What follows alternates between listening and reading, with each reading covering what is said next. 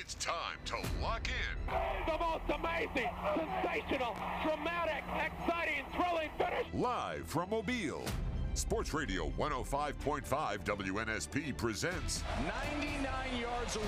Win this game for one another. The Final Drive with Corey LeBounty and Nick Wiggins. Do your job and play together. The Final Drive. Live on 105.5 FM and streaming on the Sound of Mobile app. I cannot believe it. Welcome to a Monday edition of the Final Drive on WNSP 105.5. It's a Let It Marinate Monday edition of the Final Drive. And a lot of thoughts to marinate on from not only Friday night's high school football, all of the action packed college football game this coming past Saturday, and as well as the NFL from yesterday and the doubleheader that's going to be played today. So we've got a lot to jump into on this Let It Marinate Monday edition of the final drive. If you have not downloaded the Sound of Mobile app, make sure you do that to any Apple or Android device that you have because we would love to hear from you. We're taking your telephone calls as well 251 694 1055. And we're going to start to let it marinate a little early on this Monday afternoon. Auburn is at the forefront of who I picked to defeat Texas A&M. And if you're looking through the first 30 minutes of Auburn versus Texas A&M, you're very happy about the outcome, 6 to 3. But when you come out in the third quarter, lay a goose egg, your defense can only do so much. Your offense, when it does not have a go to wide receiver and get sacked seven times, that's a problem. That's something that Hugh Freeze had to marinate on all weekend long. But on Saturday, Hugh Freeze, Nick, he chimed in about the struggles of this Auburn's offense.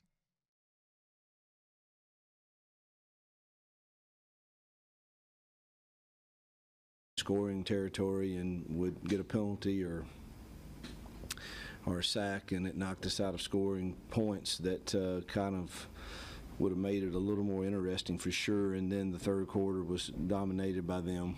You know, I think we had two, three and outs, and they had most of their yards probably in the third quarter. Uh, it felt like, and you know they're they're a good football team for sure. I thought our kids played well enough on defense outside of the few explosive plays to give us a chance to win the game. But offensively, we're we're searching, and we gotta we gotta find some answers. Fidusti in the app says Auburn has a go-to wide receiver. Thorne can't hit the broadside of a barn.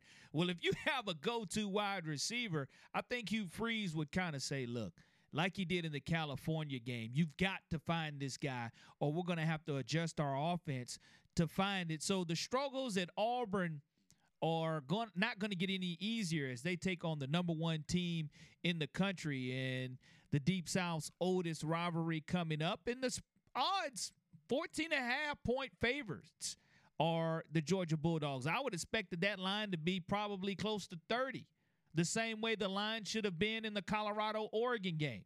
And we'll get into that and let that marinate here on this Monday in just a moment. But also, you look at the disappointment of South Alabama, folks. Let us know what you think about those Jaguars and the consistency there. Because to me, what has to happen is South Alabama sustain success. And if you sustain success, then you're going to be just fine. If you don't sustain success, back to back wins, you can't go on the road to Stillwater, Oklahoma, and whoop up on Oklahoma State the way that you did and then fall into that trap game because that's exactly what happened. And you're leading 14 to 0 at home at Hancock Whitney Stadium at homecoming, and you're waiting for people to explode to go ahead and say, look, we're getting ready to go on the road and win our first Sun Belt Conference game with a little momentum. Then all of a sudden, the walls come crashing down for the Jaguars. Yeah, uh, tough weekend for the Jaguars, tough weekend for Auburn, tough weekend for the Alabama haters, tough weekend for the believers, tough weekend for the Saints fans, tough weekend for the Falcons fans. Tough weekend for a lot of people. This is I had a great weekend, Nick. Outstanding, my brother. I bet you did. Outstanding weekend. Yeah, and I I- know a lot of other people had an outstanding weekend as well. I guess half the people did, right? But well, I, I think it's even more than half. My Cowboy Super Bowl uh, believers, not the best weekend. Well, I, I know this that when you go back and you do look at Auburn, realistically, defensively, they played out of their minds in the first half. And we will talk to Zach Blackerby at five o'clock on that. And we're also scheduled to be joined by Barrett Sallee today at 3:15. We had audio difficulties. We weren't able to get him on. So hopefully he'll come through today at 3:15. And after him, we'll talk Tony Tsoukalas, Little Bama Illustrated there, and also I just said Zach Blackerby will be there. But I know that Alabama in all of this, they come away with the big time win over Ole Miss and a young freshman, Jalen Hale, two receptions, 63 yards, and a touchdown. Alabama's been looking to consistency at wide receiver. Maybe that that's the case, that Milroe continues to produce, but Milroe, outside of that one interception that he had, which was a horrible interception early, Yeah. And I know a lot of the haters came out. A lot of the haters came out. Here we go again. Same old, same old. I knew he had to throw it to the crimson jersey. To me, that made him play even better. Were you impressed by Alabama in that win? I was not. They won, but they didn't do anything that impressed me. First half was non-impressive because Yeah. you're trailing again seven to six, and you're looking at after Milroe throws that interception, he winds up being nine out of 11, 159 yards, another touchdown. Six out of his nine passes were first down, and then he had some explosive plays. Four out of those nine were 20 plus yards. So, second half performance by the Crimson Tide, absolutely, I was impressed. I was impressed, showing that look, we got in the locker room, we made the type of adjustments that needed to be made, but you can't be happy with being on the one yard line. And I'll say it over and over again. And Nick Saban chimed in about it today as well. You can't be on the one yard line and get in shotgun and settle for a field goal.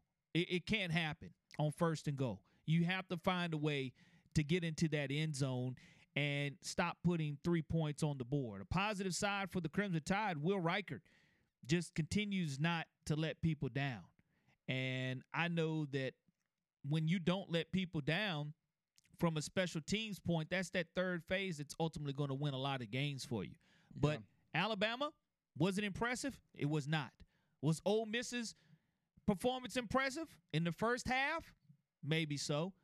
But more importantly, now for the Crimson Tide defensively, you're without Deontae Lawson, who's day to day. And anytime that you don't have your starting linebacker, your alpha dog in there, it's going to be tough for them to handle. Yeah. Um, you're right. I definitely think they finally were able to get some consistent uh, running back play finally, which was good. Now Milroe wasn't able to run it. 16 carries, 28 yards. I think that Ole Miss did a good job containing that. Yeah. But and I think Jalen Milroe, credit to him, he was able to pull some other aspects of his game. That deep ball that we know looks good. He hit on a couple of those. So look, I mean, good job to Alabama on getting the win, but it's still going to be a long season. I don't think. I mean, was Alabama going to lose two at home in a row? No, it wasn't going to happen. They were going to win this game. I would be nervous though. When, when is that A and M game? Is that around the corner? Man, all I know is Mississippi State is next week. I don't know about That's what's around the corner. win. That's an easy win. No, no, no, no, no, no, no, no. you can't go in to Mississippi State and I say it's they, easy. They Ask Sylvester but I can as a Uh, person who doesn't work for the team or anything. Well, I, I'm definitely not going to do it. I'm not going to take Mississippi State lightly. I, I'm just not going to do it. I, you can't afford to do it. And I know that Mississippi State, you know, those cowbells, that's a tough place to win. That's definitely a tough place to win. But I know that the Cowboys, the, the or the cowbells, in that type of environment, it can be hostile. Sylvester Croom, he found a way to do it and get it done. And this, if you're going to beat Alabama, this is a prime time to do it. And I know when you go back and you look at this past week's game with what Mississippi State, how they almost beat South Carolina. South Carolina's not a bad squad. They're not a bad squad at all. And right. the fact that they had to go on the road and took all they could take away from South Carolina besides a victory, that's big time. Because Mississippi State, you scored donut in the first quarter, 17 points you explode for in the second quarter. You, you're you're a dangerous dog. That's facts. Well, look, I'm excited to talk to our next guest. I know throughout the show, I think we have a good bit of open time in that uh, second hour, hour number two. This is this was not a good week for the Triple G guarantee Nick Wiggins predictions, but Good days and bad days, my brother. I got a couple right. My guy Deion, though, we'll, we'll get into. Are that they still in the top 25, by the way, Nick? I don't know. They should be. Eh, that's a negative, my brother. They should be. Barrett Sallee coming up next here on the final drive. Hi, I'm Joe Godfrey. I'm a big fan of 105.5 WNSP Sports. Back to the final drive on WNSP 105.5. Corey LeBounty along with Nick Wiggins on this Let It Marinate Monday. We want to hear from you, and we definitely want to hear from our next guest, Barrett Sallee, covers college football for CBS Sports and SXM College Radio. Barrett, welcome to the final drive. And I'll tell you what, really, you knew that Deion was going to have a whooping coming sooner or later, and Alabama was going to continue to find a quarterback with Milroe who was going to find pieces to the puzzle, which ultimately was a win against Ole Miss. Yeah, I mean, with with uh, Alabama, I was surprised I picked Ole Miss to win. I think the the quarterback takes too much takes too much heat and, and also gets too much praise. I think the biggest thing with Alabama was a the defense, but from an offensive standpoint, the offensive line played well, and I mean, not, not great, but well enough, certainly better than they had in the previous three games. So, you know, that certainly helped Milroe. He had his moments where you kind of scratched your head, especially that touchdown in the end zone.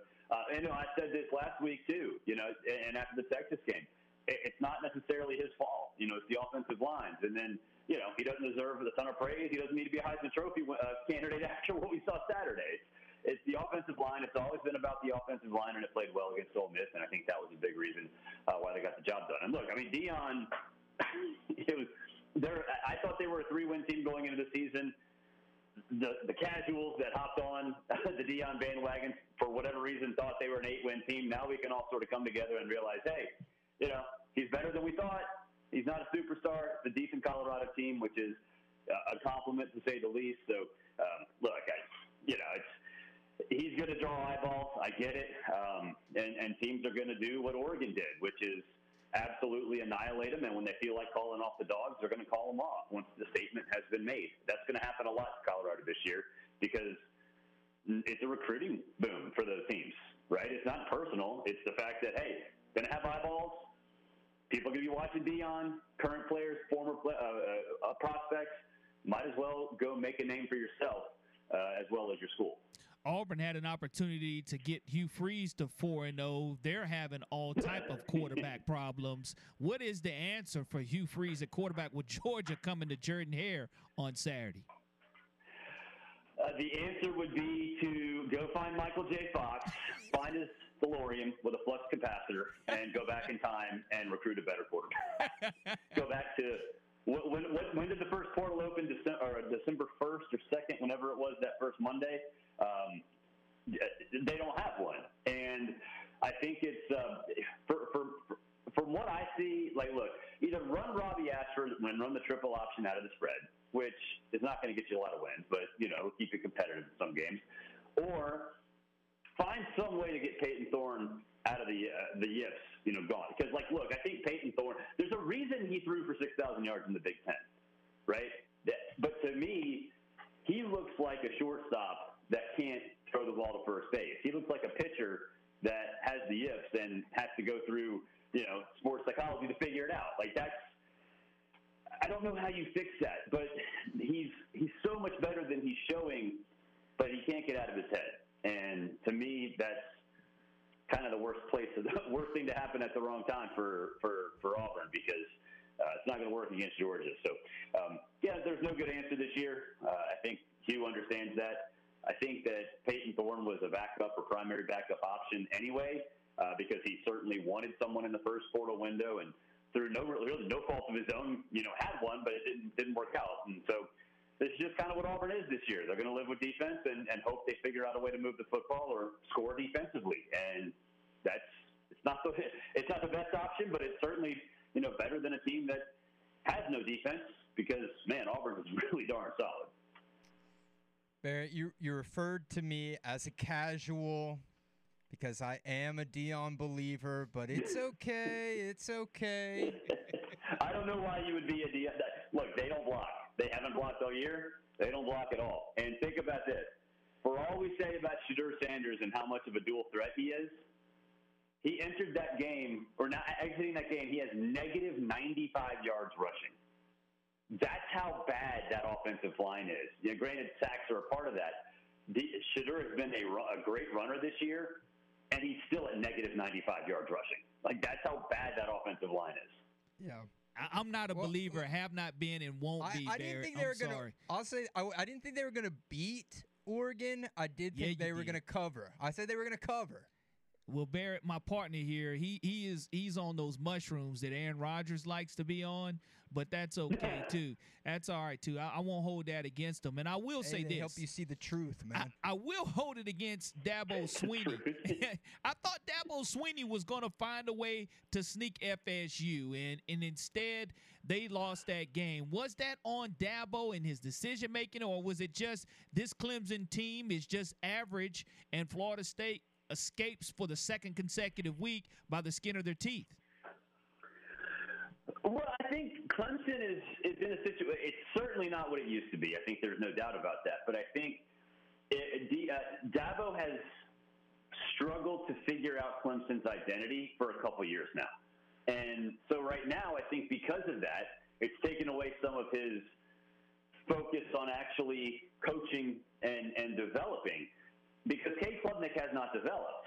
You know, he was supposed to be a superstar. He was in the ACC championship game last year, and not only has he not really been that this year, they kind of coached around him, around his perceived strengths, which I don't get.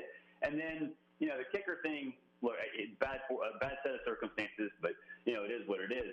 I think the biggest thing is in that overtime when an RPO was called on what fourth and one, third and one, whatever it was, and and Cade threw it instead of getting the easy one yard on the ground. You know, Dabo was mad. You could see him. Say, you could see him yell at Cade, "Run the ball." Well, that's also situational awareness. That sure, Cade didn't have it, but Dabo should make sure that Cade does have it. And so I think that's kind of a reflection of where that team is right now.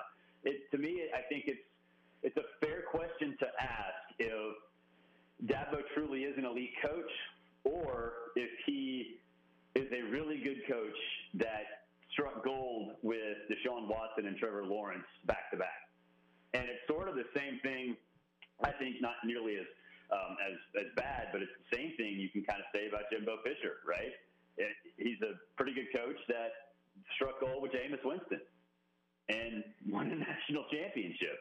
Um, but I do think Dabo's I think eh, eh, not as stubborn as Jimbo, which granted is not exactly a, a, a low bar right there. Notre Dame, Ohio State. I think that was the game of the week, the game that everyone was really watching. I think it had the most playoff imp- implications because of you know the top tier talent teams going against each other. But what what happened there at the end of that game? I, you know, did they have ten men on the field? What what what was going on?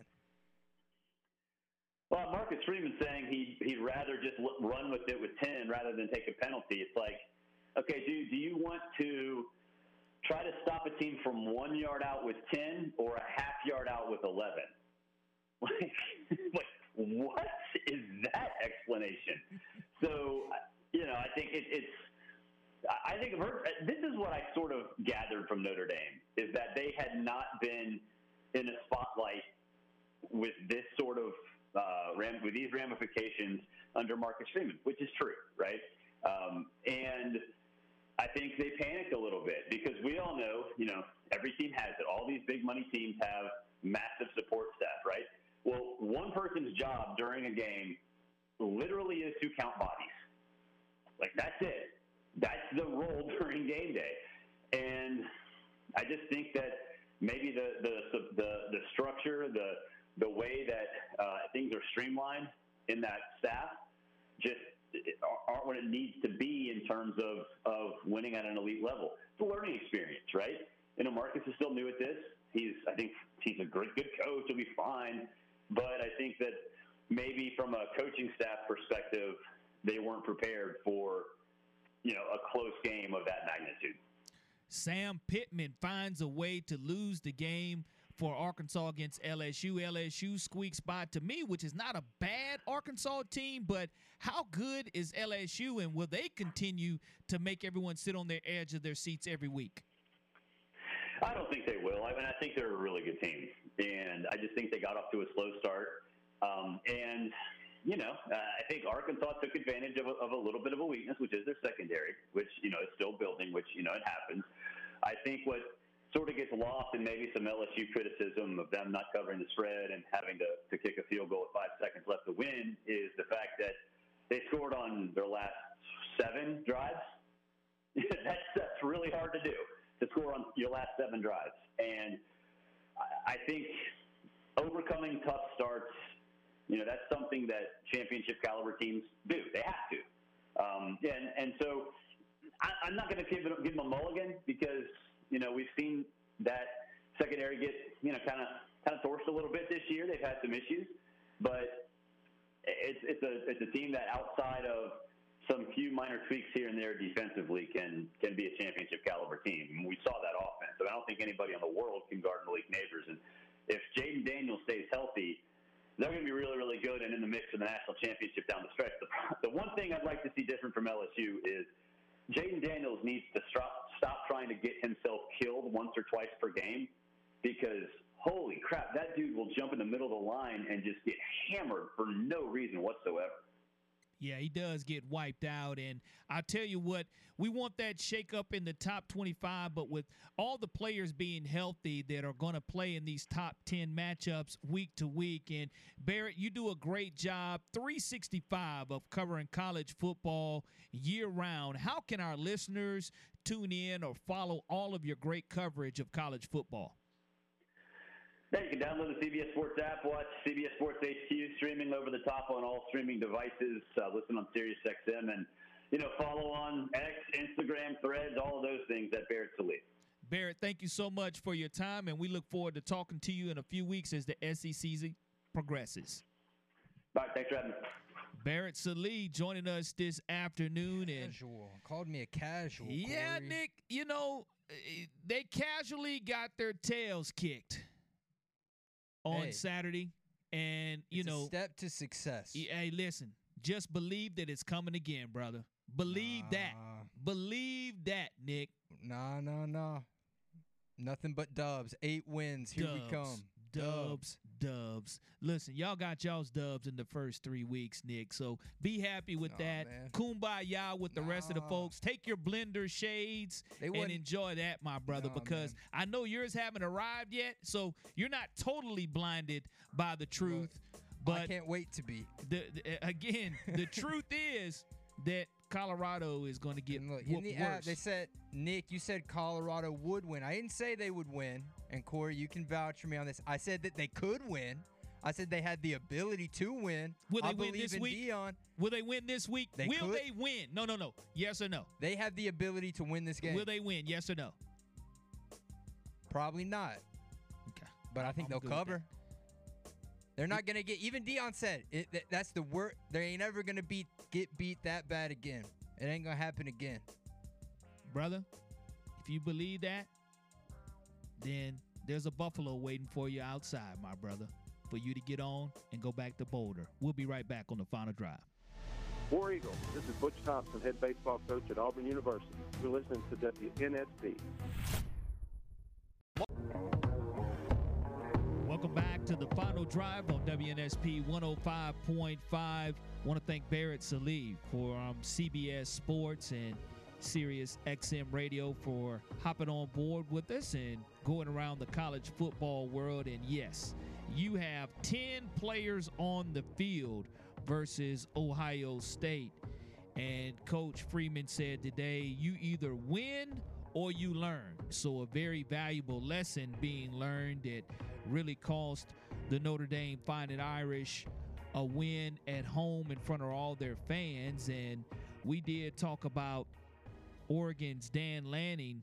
He's quacking the fans up with his pregame speech versus Colorado that he gave, and we'll play that a little bit later on as well. But want to welcome to the final drive Tony Tsoukalas. Tony Tsoukalas, managing editor for Tide Illustrated. Tony, it's a pretty good day to be in Tuscaloosa. The Tide win 24 to 10, and Nick Saban. The only thing he really wasn't happy with, happy with was the fact that the Tide couldn't score on first and goal from the one. Yeah, what are they doing doing a shotgun snap in that situation? I don't think he was too happy about that when he was asked about it today either. But um, look, there's some frustrating parts from that Ole Miss win, but I think Alabama's taking that game every day. It's a game that they can learn off of, and then also a game that you know I, I think that they're going to really build some momentum from. Well, when you look at one Jalen Hale coming in and making that big time catch. The true freshman, he's only had three receptions on the season, but one of those now being a touchdown. Alabama's been waiting on that breakout wide receiver because I've been kind of wondering where Ja'Corey Brooks is. What's going on with him? I mean, only one reception for two yards, but welcome to the party, Jalen Hale. Yeah, he's a guy that you know. I think I still think we've got a little bit to wait until we see him. You know, uh, break into that leading receiver role or really taking a, a, on a huge role in the rotation. But when you look at him, I wouldn't be surprised if in a couple of years he's leading Alabama's receiving core. He's a real talented kid. He's got to polish off his game a little bit, but I, I like what I've seen from him so far. Well, one of the things that we're hoping to see is Deontae Lawson hit the field day to day. He goes out with the ankle injury, and I know that that's something Coach Saban addressed in his press conference also. Yeah, and you know, Coach, you know, Nick Saban kind of uh, sidestepped that one. He didn't really give uh, an answer on when Lawson's going to be back. It, it's one of those things. It's an ankle injury, which you know, when, when Nick Saban says it's a, a pretty serious ankle injury, you're you're thinking high ankle sprain. I don't want to play doctor here, but that's usually the case.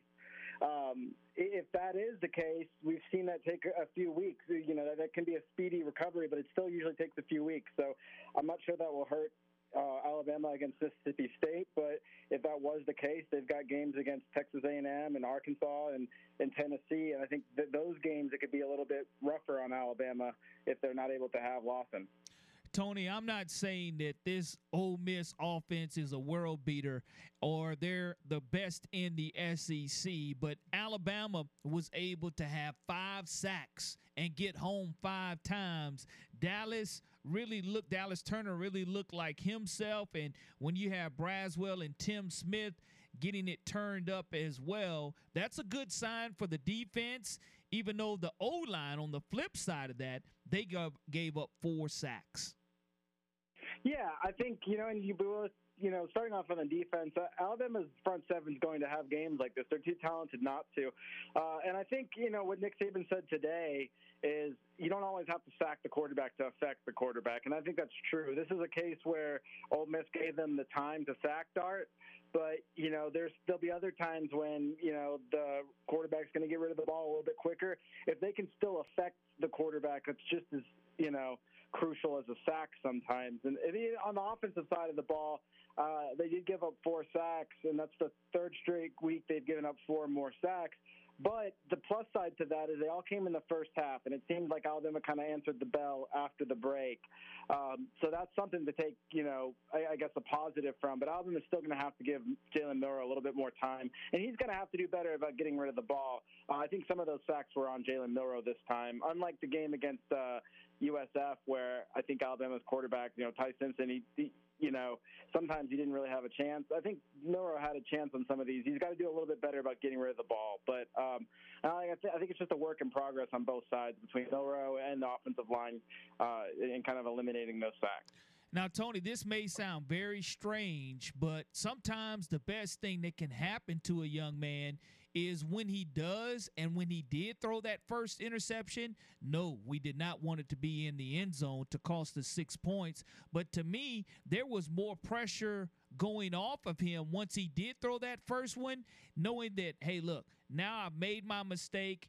I know that I'm just going to continue to go through my progressions, and that's going to make me even sharper. And we saw that in after the interception. You did not see a bad Jalen Milroe. You saw him stand in the pocket take one to the chin and have to catch his breath and then just look the fans gave him an even louder ovation than they would have if he would have not been knocked down. Yeah, and look, I think you know you have to kind of consider is some of that confidence or that able that ability to kind of shake off the mistake is that knowing that he's the starting quarterback? Is that the benefit of naming Jalen Milroe the starting quarterback and having that weight off his shoulders where he knows, hey, if I make a mistake, I don't have someone, you know, breathing down my neck to take my job. You know, I, I can recover and then do my job. I don't know if that's the case, but you have to kind of think that that might have played a little bit of a factor, and just obviously his maturity too as a as a quarterback. You know, and you know you got to have a short memory both ways. Uh, both, both after a good play and after a bad play. And I think he was able to shake that off. I think he went something like 9 of 11 passing for the rest of the game after that interception. So, um, you know, he completed 80% of his passes. That, you know, there's only a couple of deep balls, but he did hit on those deep balls. So I mean, he did what Alabama asked him to do outside of that interception, and I think it was a really good game from him. You look at Ole Miss only being three out of 14 on third down. Nick Saban has taught me the importance of money down, the importance of getting off the field on third down, not allowing Jackson Dart to continue to be that mobile threat. But when you make Ole Miss punt, I think overall Lane Kiffin, he really didn't roll the dice and gamble as much as I thought he would have, but I know that he sure was humbled after this loss, only being able to produce 10 points. And Pete Golding, it's not like Alabama had that offensive outburst scoring 40 or 50 against them, but I know it had to be pretty sweet to see Pete Golding and Lane Kiffin being on the losing side.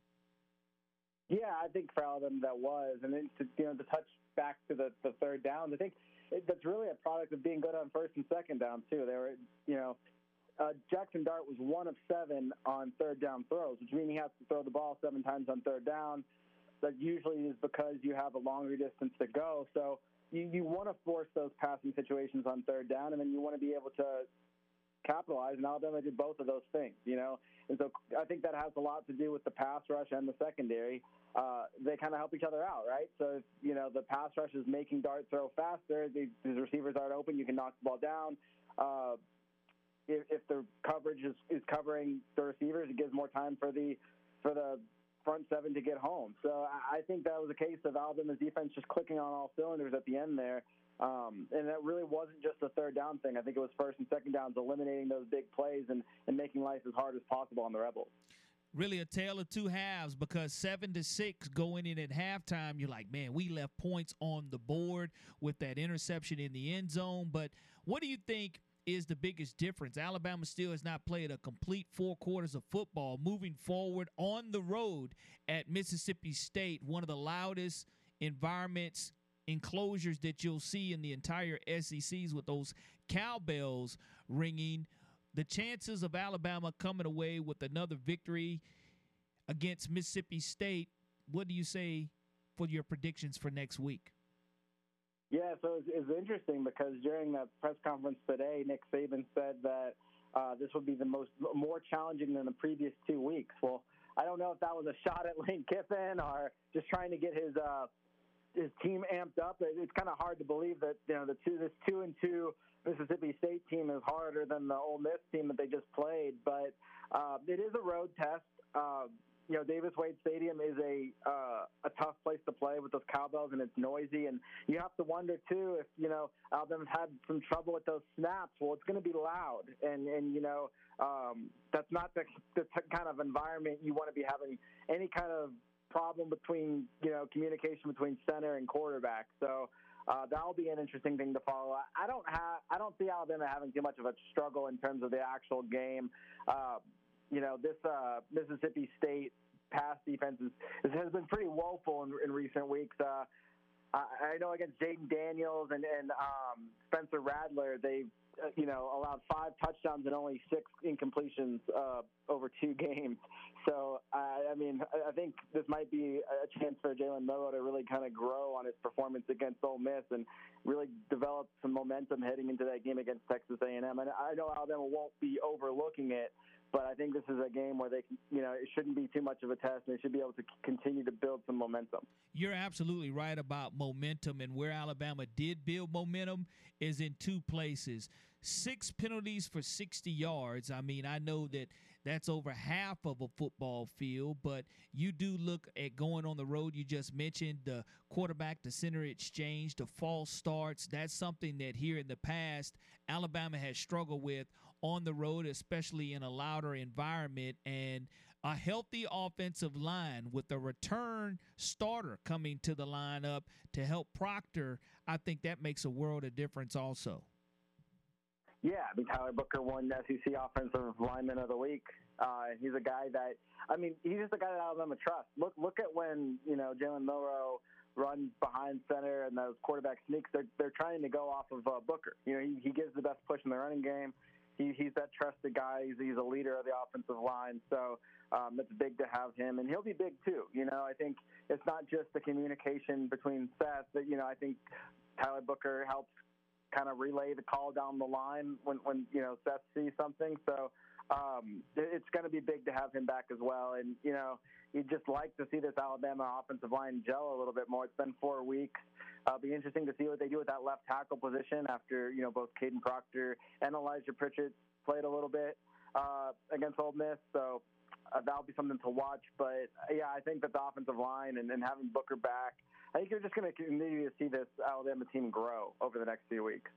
And that's what it's all about. You go one and zero oh in SEC play, and you're able to to get Lane Kiffin to be a disappointed Lane Kiffin because with divisionless play, there won't be an Alabama Ole Miss anytime soon coming up, so he won't get a chance to to get at his old boss. And Alabama moves forward, looking forward to their matchup in Starkville versus Mississippi State. Tony, great job this week of all your coverage of Alabama everything Alabama, not only from a football standpoint, a lot of basketball news breaking as well. So, if people want to find out what's breaking in basketball, what continues on a day to day basis to happen in Tuscaloosa, and want to follow the Crimson Tide, how can they do so? Sure. The site's tideillustrated.com, or you can go to alabama.rivals.com. You can follow us at Tide Illustrated on Twitter, or you can follow me at Tony underscore Tsoukalas on Twitter as well.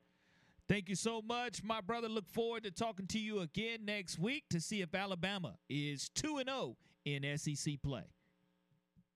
Um, talk to you then. Tony Tsoukalas, managing editor, Tide Illustrated, joining us this afternoon on the final drive. And folks, were you guys impressed with Jalen Milroe's performance? Were you unimpressed? Were you more impressed with Jalen Milroe over Auburn's quarterbacks. They played three quarterbacks on Saturday. That's something you don't see a lot of. So, who has it better off right now? Is it Alabama or Auburn? You can give us a call 251 694 1055. We love to hear from you. Continue to correspond with us in the Sound of Mobile app as well. You're listening to the final drive on WNSP 105.5.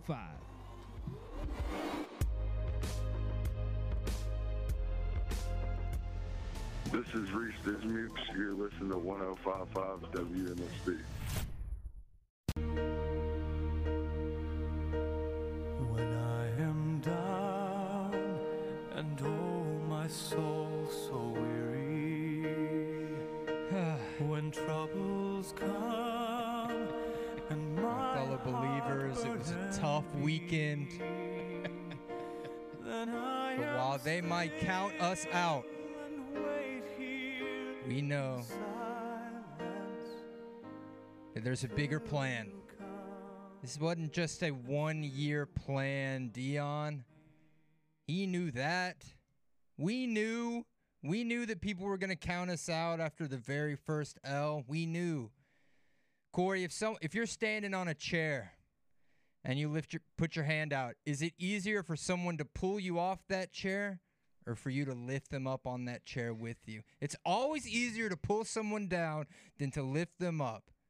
But A, as depressing as this weekend might have been, next weekend it's going to be nothing but fun because if you come out to the Stables Bar downtown off St. Francis Street, you can watch the Alabama game with me. Michael's going to be there. It's going to be a big party. You can win a Alabama jersey courtesy of the Vault that we're going to give away at halftime. You can get you some free t-shirts and guys, these drink specials. $3 Sweetwater Loggers, $2.50 Miller Lites, $3 Bama shots. I don't even know what's in a Bama shot, but I'm sure it's good. So come on out to the Stables Bar downtown this Saturday. Come watch the Mississippi State game with us.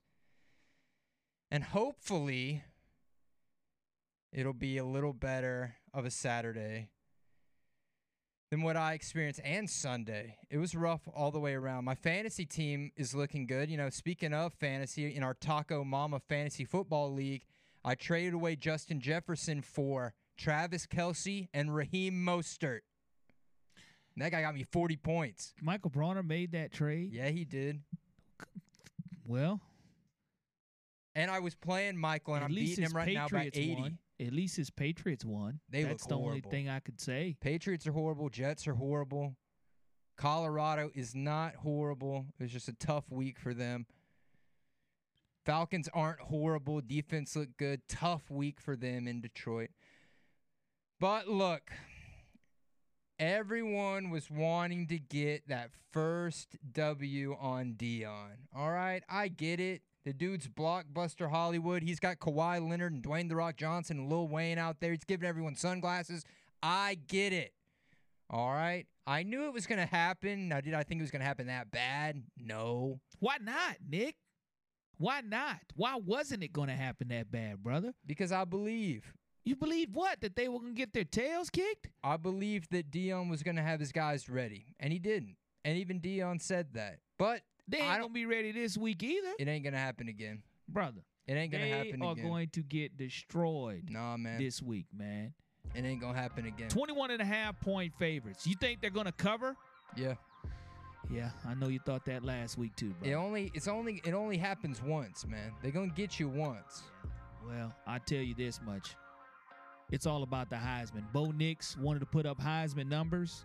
He did it. 28 out of 33, 276 yards, three touchdowns, one INT. Shedeur, 23 out of 33, 159 yards and a touchdown. You think he's still a Heisman contender? Most definitely. Okay. Well, he'll have a chance to go against the reigning Heisman, Caleb Williams, this week. This will this will really uh, show if he is a legit contender. Because when you're put right up there, going across the guy who just won it, that's when we'll really know. But look, when we come back, we'll play that audio that got those Oregon Ducks so fired up. We'll hear what Deion had to say. We'll talk a little NFL, all on a Monday edition of the Final Drive. The Sound of Mobile presents For the win! the final drive No, they didn't. Oh, my gracious. How about that? with Corey LaBounty and Nick Wiggins. Live on 105.5 FM and streaming on the Sound of Mobile app. Oh, oh, Welcome to hour number two of the final drive. Corey LaBounty, along with Nick Wiggins, joining you on this Let It Marinate on It Monday. And there's a lot to marinate on, whether it's college football, NFL football. Don't forget, folks, double header tonight. Monday night football, Philly traveling to Tampa Bay, the Rams traveling to Cincy. And in the NFL yesterday, my Miami Dolphins Everybody who's been talking all that trash about Tua sucks. Tua never will be a great quarterback. Tua will never be an elite quarterback. Tua this, Tua that, just trash and Tua. Yeah, okay. Tua said he's not worried about the haters. He's going to score 70 points in an NFL football game, folks, and beat you to sleep. Now, Tua has stayed healthy and upright, and the O line has protected him. They did so through the first four games last year, too. But when Tua is protected, there's no doubt that he is a Pro Bowl type quarterback. You can talk about his accuracy. You can talk about he has a noodle arm. You can say whatever you want to about Tua and the Miami Dolphins. But at the end of the day, you hang 70 in the NFL on somebody, you're you're a contender and not a pretender. That's right. And look, I know that you're all happy, go lucky because finally Alabama doesn't look like an embarrassment and your Dolphins are looking good. And it was a rough weekend for me, for my Falcons. They did not look that good. They were facing the Detroit Root Lions. And man, this guy, Stephen Root, who we all know and love, might I add, just had to come by the day after to rub salt in my open, bleeding wound. What's up, Root? Yeah, took time away from my busy life to drive over here only, only to see you after your Falcons lost to my Lions. See, man, I just don't. That's just. That's that doesn't make any sense, man. I'm a better friend than that. I was I was talking to I was helping you out through the game, telling you the good things that you know you can uh, you can look at the Falcons. They've got some good things going on. I mean, yeah, you're concerned with your quarterback there, rightfully so. We'll see if that is the man for the Falcons. But how about my Lions? How about them? Hey, they they turned Jared it around. Goff getting it done. He's sharp. He is really I- sharp. look, Jahmyr Gibbs versus Bijan. Your, your guy across the glass says Bijan's the top five back in the league. He is. And now all of a sudden, Jahmyr Gibbs. what does that make Jahmyr Gibbs? Jahmyr Gibbs can be top 20. Yeah. Okay. I mean, look, let's be honest. Did Bijan have a great game? No, but I think that was in the scheming. We threw it so much, we ran play action so much. But when you watch Bijan hold the ball, I mean, Root, you can vouch for me on this, right? He's on your fantasy team, isn't he?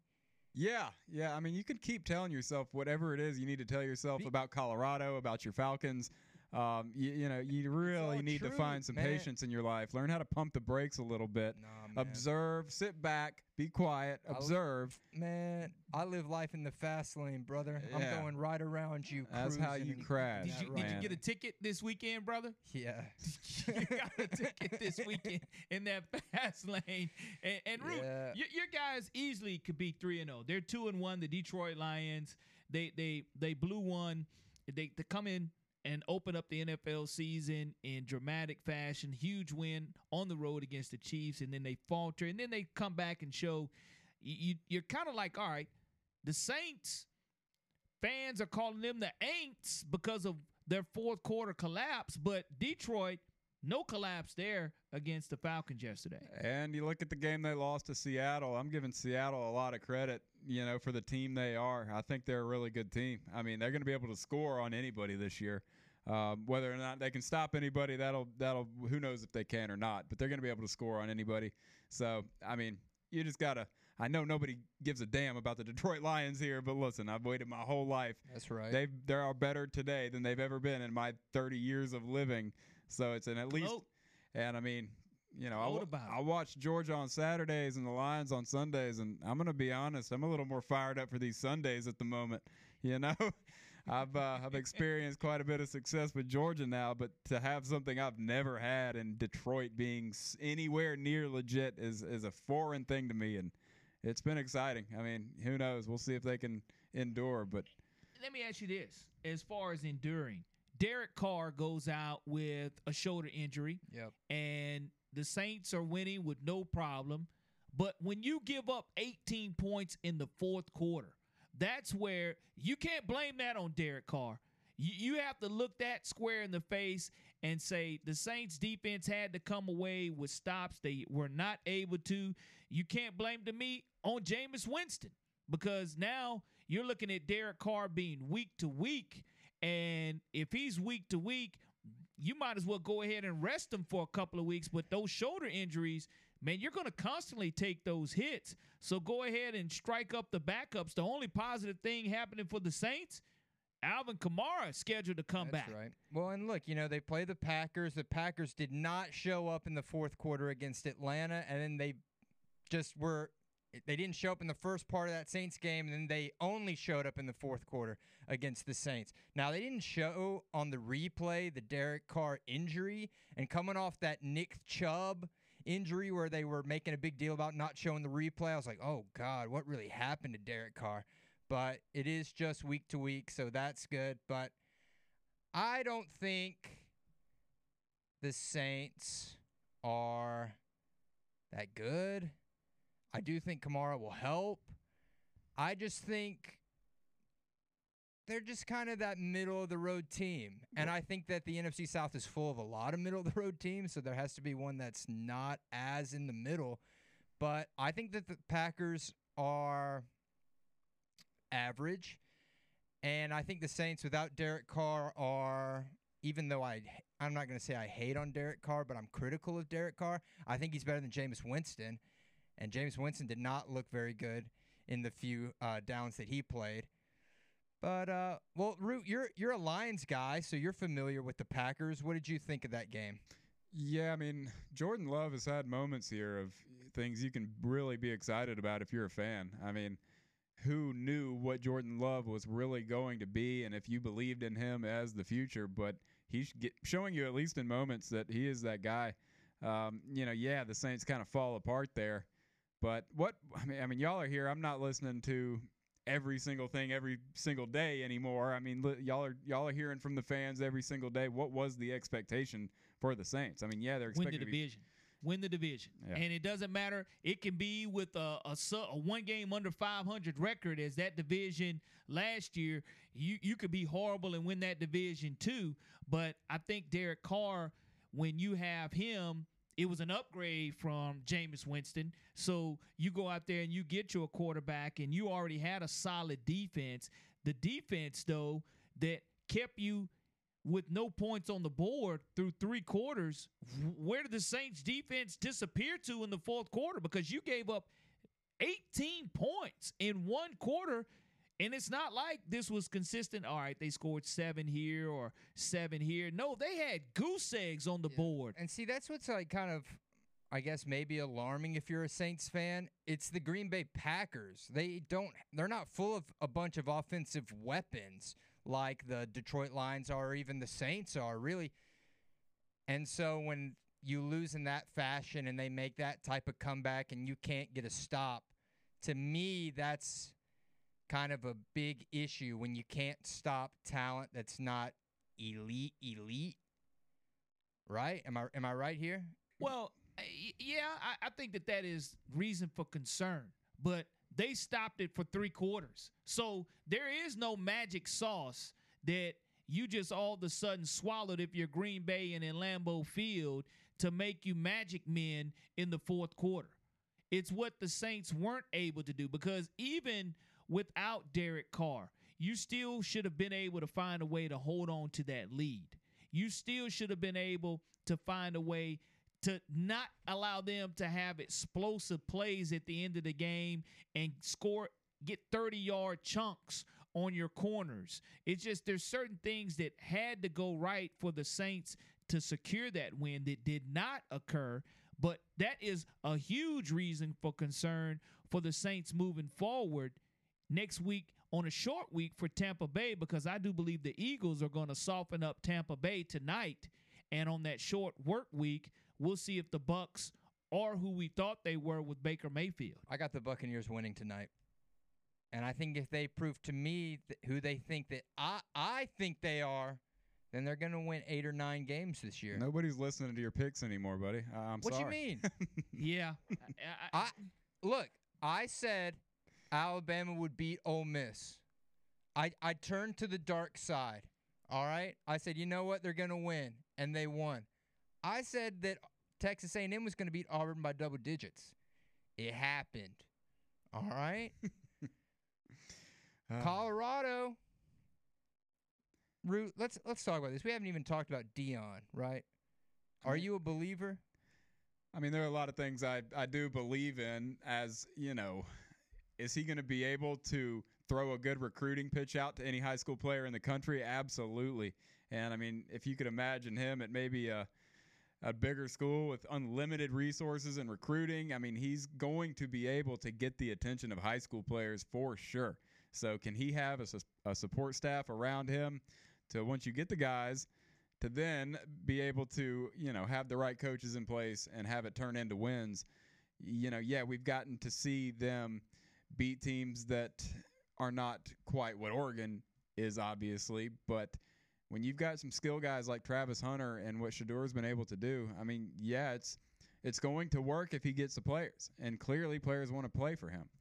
Um, but by no means do did I think they were about to after these first few games, did I think that they were going to be able to continue against Oregon and USC? No, I mean, that just was not ever going to be the case. They were going to find reality hitting them in the face at some point. Um, reality. Reality is that it's not here yet. They cannot block anybody. Their their offensive line is really not good. So I mean, those are the spots that take time to build. Yeah, you can go out and find you some skill players. I mean, no, Travis Hunters don't come around ever so often, but you can find skill players that can contribute quicker than it is to build an offensive line, to build a defensive line. That takes time. Will he do it? Yeah, he will. I do believe that because he's going to get the players. Players will always want to play for him. So yeah, it'll happen. But to think that after these first few games that it was going to hold up against a, a team like Oregon or USC, that's not the case. It takes time to do these things. Well, look, the USC game's coming up, so we still don't know quite yet for sure, right? They say your faith needs to be the size of a mustard seed, right? Can I get at least a mustard seed out of y'all? But look, no.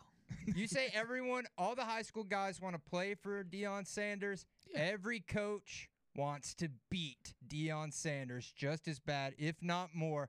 And the Oregon coach, Dan, Dan Lanning the clip they released the clip of him getting his guys fired up for this game and i'm not gonna lie i might believe in this guy a little bit now too let's hear what he had to say rooted in substance not flash rooted in substance today we talk with our pads you talk with your helmet right every moment the cinderella story is over man right? They're fighting for clicks, we're fighting for wins. There's a difference, right? There's a difference, right? This game ain't to be played in Hollywood, it's to be played on the grass, right? It's to be played on the grass. Let's go. Well, I will say this about the clicks. This year, Deion Sanders and the Buffs are playing for the clicks. Period. no, they are man. playing for the clip. Come on. He has to. The click's because- gonna come no matter what. They ain't no, playing for him. and They no, there no matter what. Listen to me. It is the Deion effect. But Deion Sanders, Jackson State's clicks went through the roof. Colorado's clicks went through the roof. But once again, you look at being able to go ahead. Deion had a reply. He had a reply for what Coach Dan Lanning had to say. And that's what I love. Deion, he's always going to fire back. Remember, Deion keeps receipts. That's right. Uh, it translates in practice. It is. I don't say stuff just to say it for a click, you know, contrary to what some may say. But uh, I, yeah, I, get, I keep receipts. Uh, but I'm serious. I analyze and I understand what we're up against and what we have and what we need. One thing that I could say honestly and candidly, you better get me right now. This is the worst we're gonna be. You better get me right now. Now somebody, yeah, I, I got messengers. God bless him though, man. He's a great coach. He did a great job. God bless him. He take their shots. They won. I don't shoot. I don't do that. They won.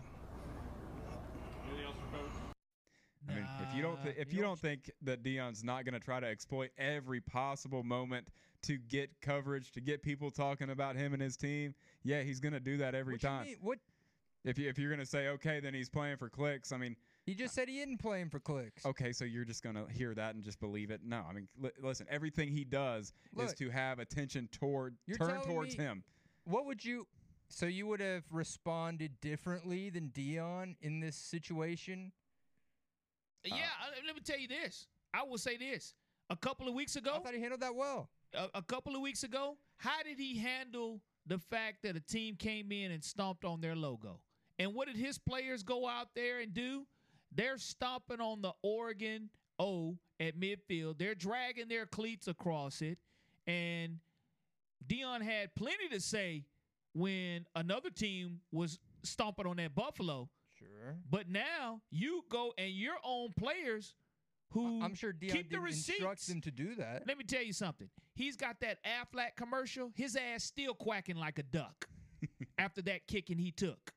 Look, Huh? Uh, Tell He me said- if I'm wrong. I just don't know how we can be critical of his response there. I don't think any of. That's a I don't think perfect anybody's response. wrong. I don't think he's wrong. I, I don't think anybody's wrong here. Yeah, anytime he's in front of the camera, anytime he has an opportunity to get people talking about his program, he is selling his program. That is what he has to do all the time. That is kind of his job in a lot of ways.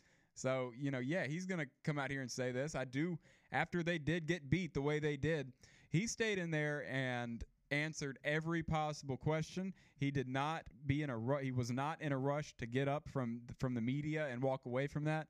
No, he handled it perfectly. And he is absolutely right. This is the worst they're going to be because, you know, he's he's building something, but it is going to take time. I don't think anybody's wrong here. I don't think Dan Lanning's wrong. I don't think anybody's wrong. Now, do you think that he's saying this is the worst we're going to be, meaning I just got here, this is our first year as a team, as a collective, this is the worst we're going to be? Or do you think he was specifying that singular week against Oregon and the way they played against that team? This is the worst we're going to be, meaning they would hopefully be much more improved this week No. playing USC. No, he's not talking week to week. He's talking he just got there. We're building this. Things do not happen in a year. So that's what he was talking about. And he, he would not come out and say, you know, things are going to be vastly improved during this USC game. He would be not, it would be foolish for him to come out and say anything like that because there's a, a great chance the same thing's about to happen again. But he is right, definitely, as far as building the program. It is a, a year-to-year thing, and it's the beginning. So he- Got got a couple different perspectives here in the app. This guy says Deion says I keep receipts. That receipt says they just whipped your ass. Arrogance is bliss. It is. Then we got another guy. The clicks just followed Deion. That doesn't mean that he's playing for clicks. Exactly. Thank you. Next guy. Nick is a sheep. he believes fortune cookies. Soon as ESPN quits talking about Deion, Nick will be done believing. See, that's where you're wrong. Faith is something that, come on, people. If you believe, you believe. I believe in the big picture. I believe Deion's going to be in the playoffs next year. You can believe I big believe they're going to be in a bowl game this year. I believe. You, you can continue to believe. Kudos to winning three games, but Arizona State will be their next opportunity to win a game. And if they play anything like they did against USC this week, Deion is going to have a lot longer three weeks than he would love to have. I will say that. And I know this that when you sit there and you keep receipts, you hear what people are saying, what goes around does come around. But I know that the Colorado Buffaloes, they're not ready for the big show this year. And they took America by storm, 3 and 0. And now you're they- running against quality competition. Corey, they you can't say they weren't ready for the big show. They created the big show. No, they, are still, their it own doesn't mean you're show. ready for the big show. Just because Deion, Deion, the only person that was ready for the big show, because no one else had been on that stage of the big show yet. No one on Colorado's roster had been on the big show stage. And when Deion arrives, he brings his son. His sons were ready for the big stage. Travis Hunter was ready for the big stage and is ready for the big stage. It just so happens that he followed Deion to Jackson State. And that doesn't mean that they still had been exposed to the big show because there's a huge difference between Pac 12 football and what you see in playing for Jackson State. And I will say this money makers for HBCUs, how often do you see HBCUs upset Power Fives? It just doesn't happen. Right. So just because his sons and Travis Hunter, the number one player in the country, followed him to Jackson State doesn't mean that they weren't ready for the big stage. They just had never been on the big stage. Because there's a huge difference between a hundred thousand and when you're looking at close to thirty-five to forty thousand. That's right. I mean, I think in like a lot of ways, Deion is so larger than life. He's such an entity of himself. He's always going to have a giant target on his back. Therefore, it's putting the target on everyone's back that's wearing a Colorado jersey. So, in that regard, I did, and I think who uh, Barrett Sallee earlier, he said this is like a recruiting tool for the other teams now. Everyone knows everyone's watching Colorado, so the Oregon coach has got to go out there and kill Deion and Colorado to hopefully sway whatever recruits Yeah. Deion is swaying from him. And I'm sure USC will have the same type mindset. Um, It's going to be a great mindset here on Saturday. but my belief Deion. doesn't waver, though. I mean, find me more than two or three more wins on that schedule. That's all I'm saying. Come They're on, not man. there. Are you being serious? Yeah. Yeah. Are you? They're winning six games at least, minimum, bare minimum. Uh, n- Three more. Nick, Read that in the schedule to me. Pac-12. Three more in the Pac-12 for the Colorado Buffaloes. I tell you what, when we come back from this break, we'll we'll we'll show you where Colorado's wins and losses will come for the remaining of the schedule, and we'll see if your belief bowl Buffaloes can get it done. Now, again, we still have to touch on the fact in the NFL there was a pretty special guest in Kansas City yesterday. One that a lot of people didn't see or expect to see. And Bill Belichick, if you can get Bill Belichick to chime in He's about a big, big fan. Kelce and Swift, Yeah. you're doing something right. The final drive on WNSP 105.5, Corey LaBounty, along with Nick Wiggins, Stephen Root, also in the building today. We'll be right back.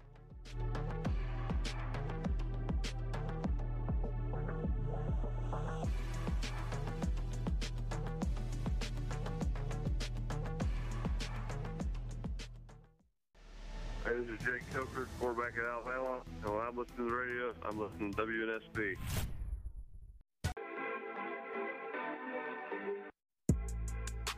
Welcome back to the final drive. And if you don't have any plans this Saturday, and even if you do, you need to cancel them because we've got some better ones for you. You got to come out to the Stables Bar downtown and watch Alabama versus Mississippi State. We'll be giving away an Alabama jersey courtesy of the Vault.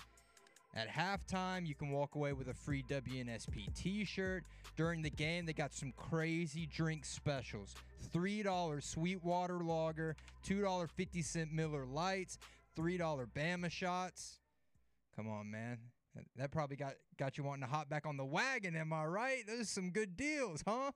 Well, the deals that Colorado are going to make for the remainder of their schedule, USC Colorado, Nick, you told me earlier that's a loss for Yeah, the I'll- Buffaloes. I'll- All right.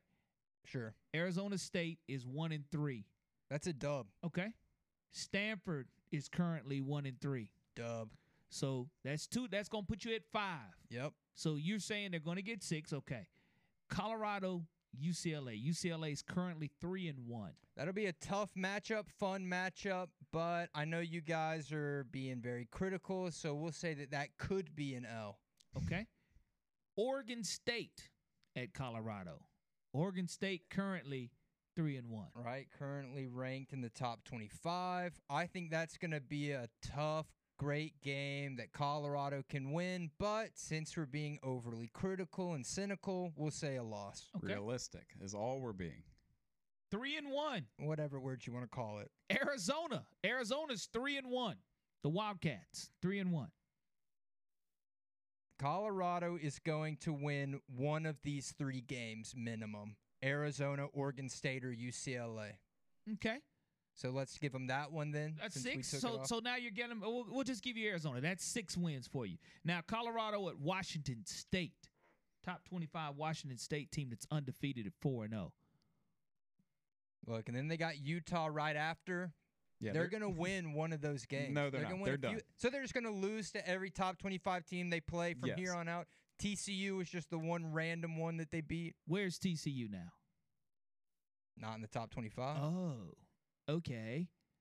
So You're that's telling me just you think all those all these Pac-12 teams, this conference that couldn't even uh, get their TV deal and be a conference, They're going out with a bang, bro. they're going out with a bang. They're all going to be ranked except for Deion's team. I'm not gonna say all, but Deion, just like he found his way into the top 25, he's gonna find his way out of the top 25.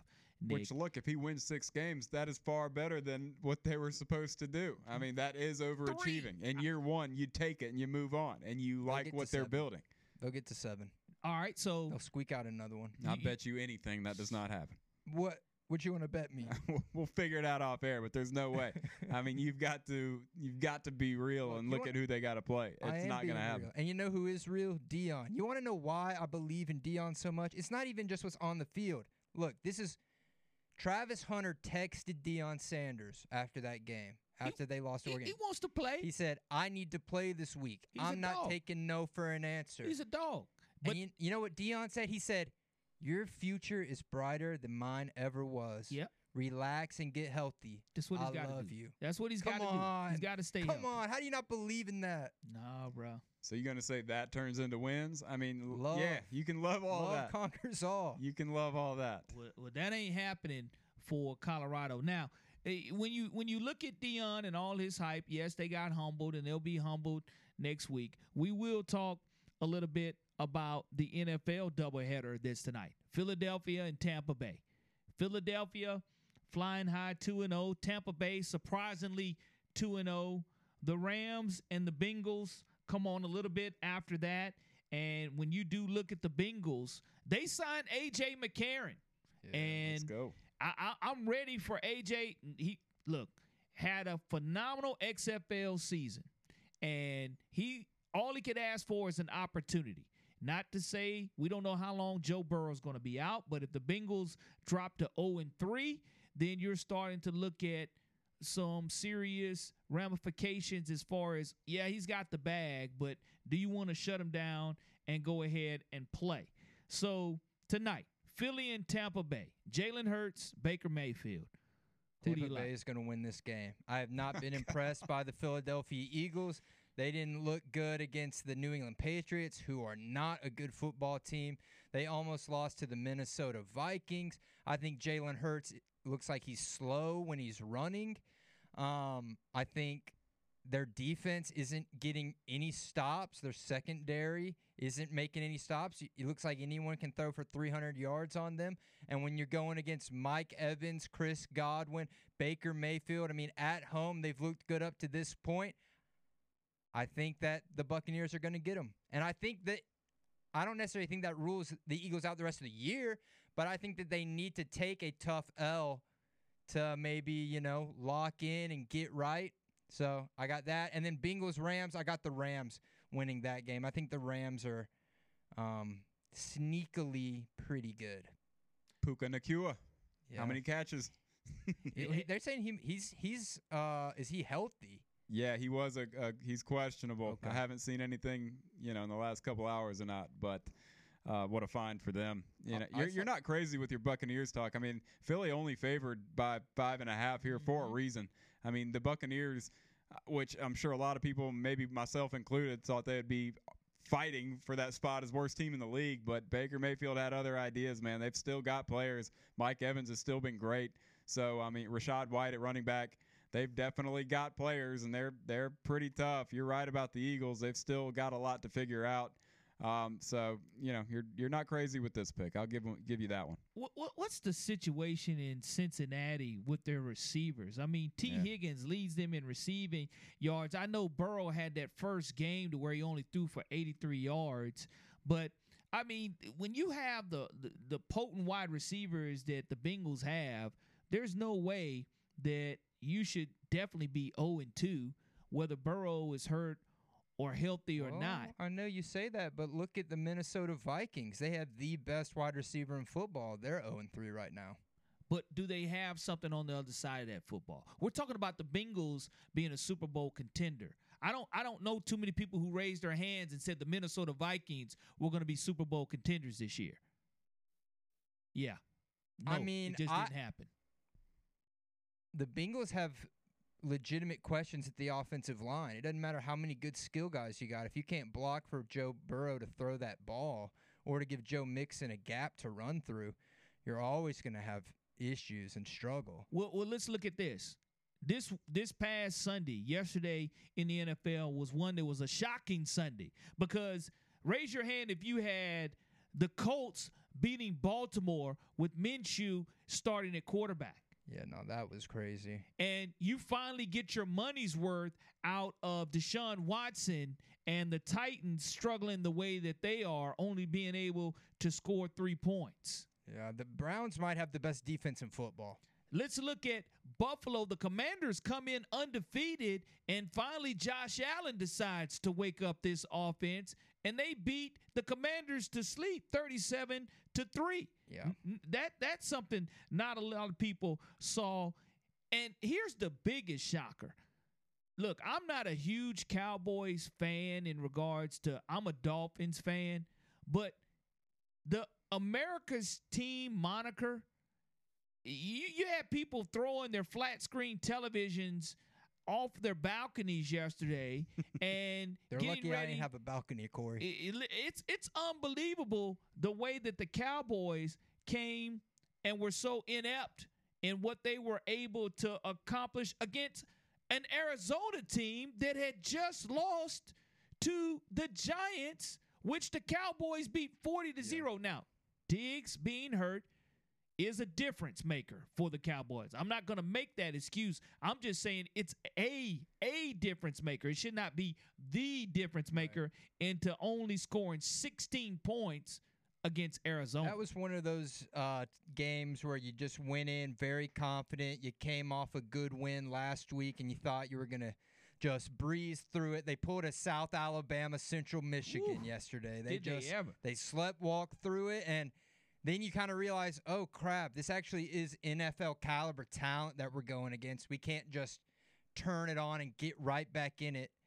At least, I mean, there's some teams I think that can do that. I think the Chiefs are a team that can. You can never count Mahomes out. He can always just turn it on and close a 14 point gap. In Not less against Detroit. minutes. Couldn't do it and to open up the NFL season.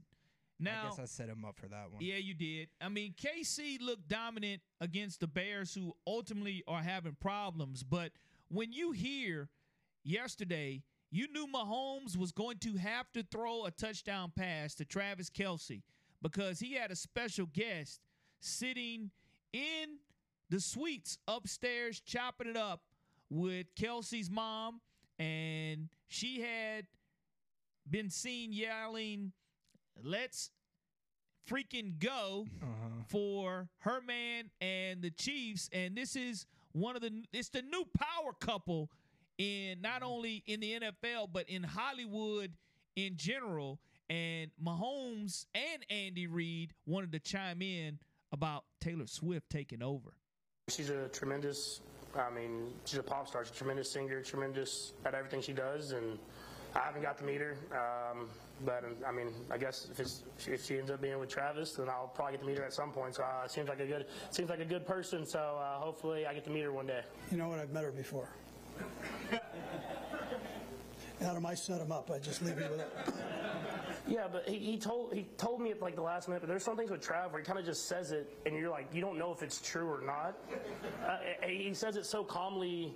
Um, I mean, I remember one time he was like, "Hey, I'm going to go to the uh, world, one of the World Series or one of the playoff baseball games." And I'm like, "You said it so randomly," and then he just went, and I was just like, "But the same thing." That was like Friday. He was just like, uh, "Yeah." I think I think she's coming to the game today, and then just moved about his business. I mean, to the game this weekend, and moved about his business. So you're kind of like, it's, I guess it's, I I guess that just happens. I guess so. Uh, I don't know. It's just Travis. Yeah. It's just Travis.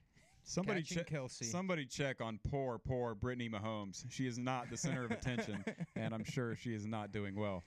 Yeah, she's been demoted to number two blonde uh, plus one of Star Chiefs. And, and I mean, when when you can get Bill Belichick to say, "Look, Travis Kelce has had some phenomenal catches in his career, but this is his all-time greatest catch." That's coming from Bill Belichick when asked about Taylor Swift because he's a Swifty. He Look, we- loves Taylor Swift. we got to be, we have to be concerned though. Look at Taylor Swift's track record, the breakups, the drama, and then her weird little cult fan base. They'll just attack them online and demonize them. So I just hope Travis Kelce. That's all this is, man. She's working on a new album. She needs some inspiration. Man, well, Check on Travis in a couple months. I hope he knows what he's getting into, and because I'm telling you, it's if if it doesn't work out, the the Swifties, they're stronger than they're Listen. stronger than Oregon against Colorado, Hey, man. hey, I will say this: Beyonce and Jay Z, if they can survive, give give it till the Super Bowl time. If Swift and Kelce are still together, they're they're, they're going to be along together for a while. Oh wow! All right, there's a prediction. Of They're going to be together for a while. it's going to happen. It's going to happen. The final drive on WNSP 105.5. We'll be right back. Hey, this is Showtime boxing analyst Steve Farhood, and you're listening to Sports Radio 105.5 WNSP.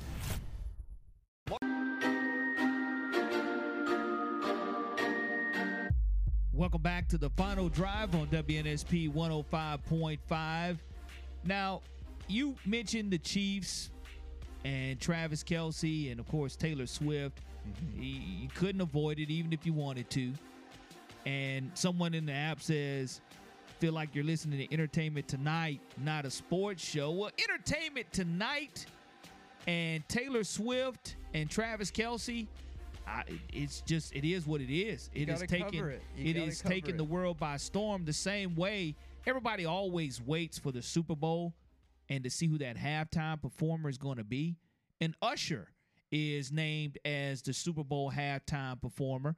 He he- resides in Vegas year round performing.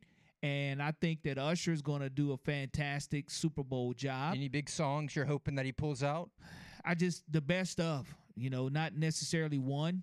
I just think that anytime you can get a, a collaboration in to bring in an additional one or two artists, sure, that that's always the great. But Usher is a great performer, and if you know you don't like Usher, you don't like the halftime show, then by all means, that's when you go ahead and you go get you restock on the beer and the chips and the dip, and you oh, enjoy that Gotta part of it. Usher, man. And look, hey, but don't you saw what he was doing with uh, Keke Palmer?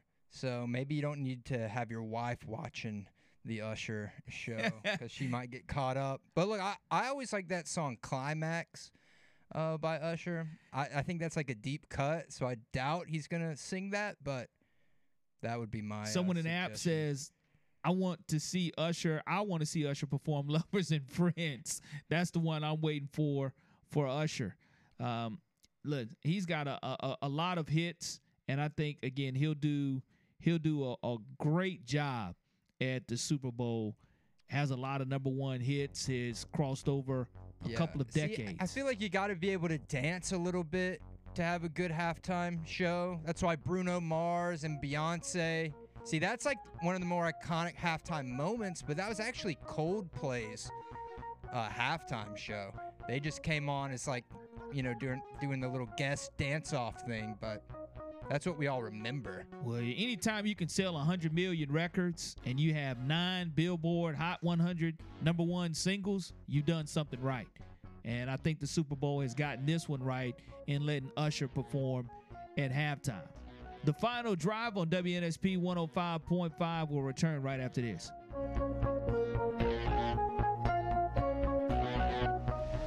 Hey, this is David Morris of QB Country. When I'm in my car, I always have it tuned into 105.5 WNSP, the sports station. Back to the final drive on WNSP 105.5. Doubleheader tonight, Monday Night Football. Philly at Tampa Bay, the Rams at Cincy, and we were talking about some of the shockers from last night. How about the Sunday Night Football? Pittsburgh finding a way to beat the Raiders, and you look at Mike Tomlin getting getting it done. Getting it done ugly is how you look at it. Jimmy Garoppolo, he happens to be one of those quarterbacks that you had a concussion, was diagnosed with that after the game. You look at some of the hits he took. He's one of those quarterbacks that you just you always are wondering about is he worth the money? Will he stay healthy? Will he hit those incent- incentives? Vegas now 1 and 2 moving forward. Now, this week I'm looking forward to seeing how my Miami Dolphins bounce back because again, people have bashed Tua Tagovailoa and what he's been able not to do as far as stay on the field and just be concussed all the time. But the Dolphins, 70 to 20 winners over the Denver Broncos. That definitely flipped some fantasy outcomes. 70 to 20. You, you just you, you look at being able to make history and coach didn't even want to make history. He, he he decided, look, I'm just going to show some respect. Nah, weak for the move. Broncos. Weak move. Weak Why? move. All Why? those players are out there. You have the ability to do it. For what? You're going to tie the record. You're not going to beat it. You were going to tie. your name in history. 70 points is enough.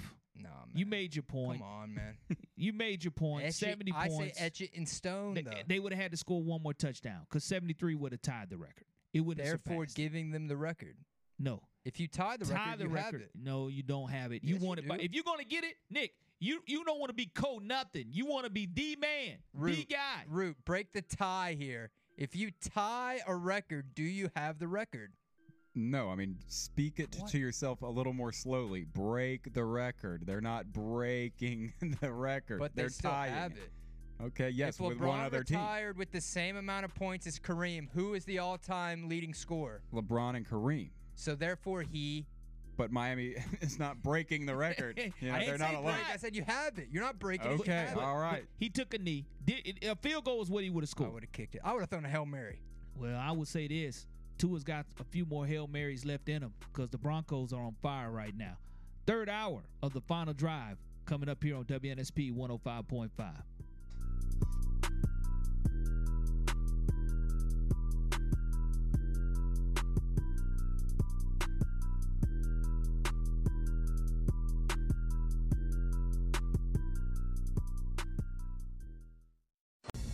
The Sound of Mobile presents For the win! the final drive No, they didn't. Oh, my gracious. How about that? with Corey LaBounty and Nick Wiggins. Live on 105.5 FM and streaming on the Sound of Mobile app. Oh, oh, unbelievable. Welcome to hour number three of the final drive on WNSP 105.5. Corey LaBounty, along with Nick Wiggins, joining you on this Let It Marinate Monday. And of course, we'd love to hear from you on our WNSP Sound of Mobile app. If you have not downloaded this app, you need to make sure you do so. It's a free download to any Android or Apple device that you may have so you can correspond with us. You can also call us the old fashioned way 251 694 1055 is how you can reach us here on the final drive. Always love talking to our next guest, Zach Blackerby. And Zach Blackerby's locked on Auburn and does a great job on the Locked On Network, giving us all the Auburn Tigers coverage. Zach, welcome to the final drive. And I tell you, today has been one of those days. If you're an Auburn Tiger fan, you can't wait for Saturday to get here fast enough again to redeem yourself.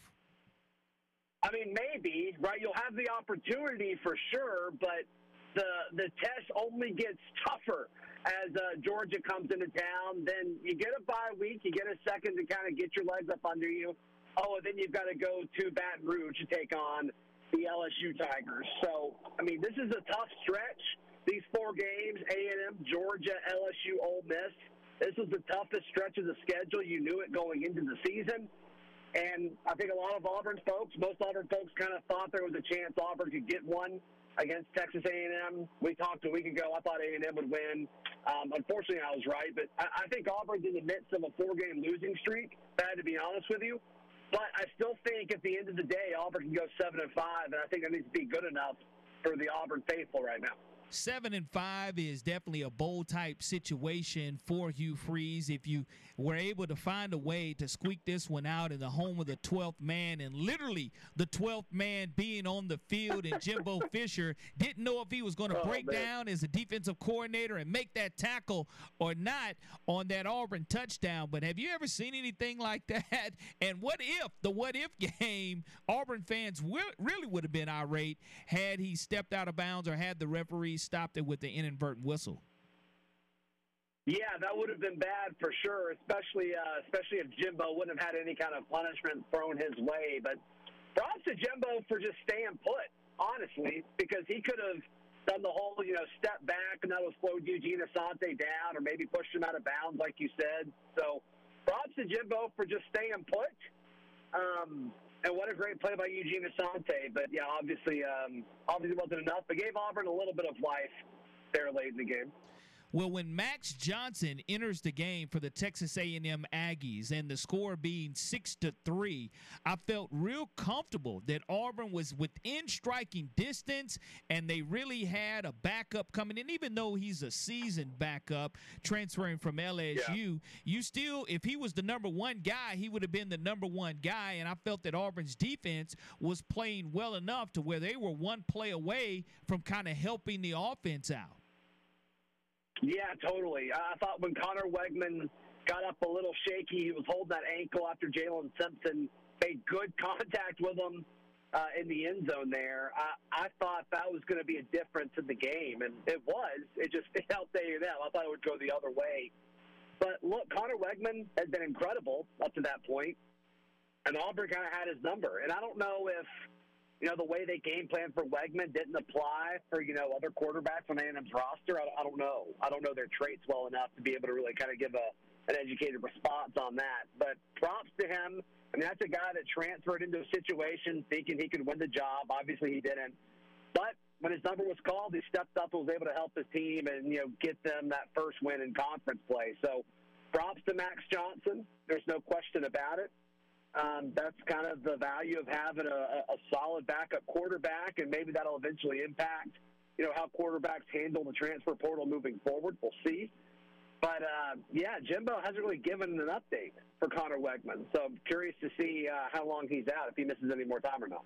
Now, from an Auburn standpoint, you wind up losing 27 to 10, and that third quarter is really what cost you. You're inept on offense with Payton Thorne at times. And I know that Hugh Freeze has said this and he said it today in his press conference. He's taking the blame for it. He's he says he's not quite sure who is going to be that surefire starter against the Georgia Bulldogs. And that does make it tough anytime you have the number one team in the country coming to your backyard. You want to know who you can depend on. And I I personally thought that Payton Thorne's breakout game would have been on Saturday, but he struggled, only throws for 44 yards. And what's the answer for Auburn at quarterback? I don't know, and I don't know if it's on the roster. I mean, so many Auburn fans are saying, "Okay, you got to take Payton Thorne out," and it's like, "Okay, well, who are you going to put in? Who are you going to put in there?" I mean, we've seen Robbie's inability to throw, which is a shame. I actually think they handcuffed Robbie when they pulled Payton and put Robbie in in the second half there because it'd be like third and long. And it's like, okay, let's see if Robbie can actually, you know, implement this part of the playbook. And they put Payton back in for one play. I mean, that doesn't help anybody. That doesn't help anybody at all. So I'm curious to see how they continue to handle the quarterbacks. Uh, if they do anything different against Georgia. But if I had to guess, Payton Thorne's your starter against the Georgia Bulldogs, and Look, he was even asked about Holden Geriner, which is who a lot of Auburn fans are saying, like, Holden Geriner can't be any worse. And it's like, well, he can be. He can be. And Hugh Freeze kind of shot down that uh, at his press conference earlier today, right? He, he was asked about Holden, and he's like, yeah, Holden got the ball out, but his throws were inaccurate. Two of them went out of bounds. I think he only threw it four times. So uh, I, I don't know if there is a true, like, ideal answer, an ideal situation on this roster. But look, if you're Hugh Freeze – you know, you um, you went out and got Payton Thorne, and to some extent, I think you have to have a longer leash with him than what some Auburn fans may want, because the upside and the stability that Payton Thorne should, in theory, bring this team You know, is it still there? Is it too late? Is they lost all of that? Um, that's a tough question. Hopefully, hopefully they haven't, and hopefully they can find out some kind of way to be consistent with Payton Thorne. But I don't think Saturday is when they're going to see it. I think it's going to happen the following game, which will be two weeks after Georgia because of Auburn's bye week. I think it happens against LSU. I think that's the next big one on this uh, on this schedule.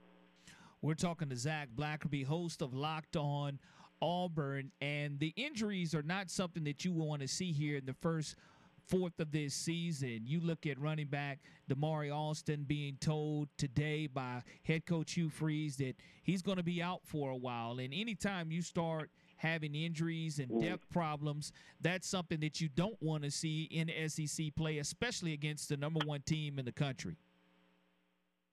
Yeah, and Auburn's been hurt. I mean, they're they're pretty banged up across the roster. The running back room's been the one room where they've actually been okay. And you know, losing Damari Alston obviously is unfortunate, but at least you have other guys in that running back room. You feel good about Jarquez Hunter. You feel good about Brian Battie. This is why you brought him over from USF.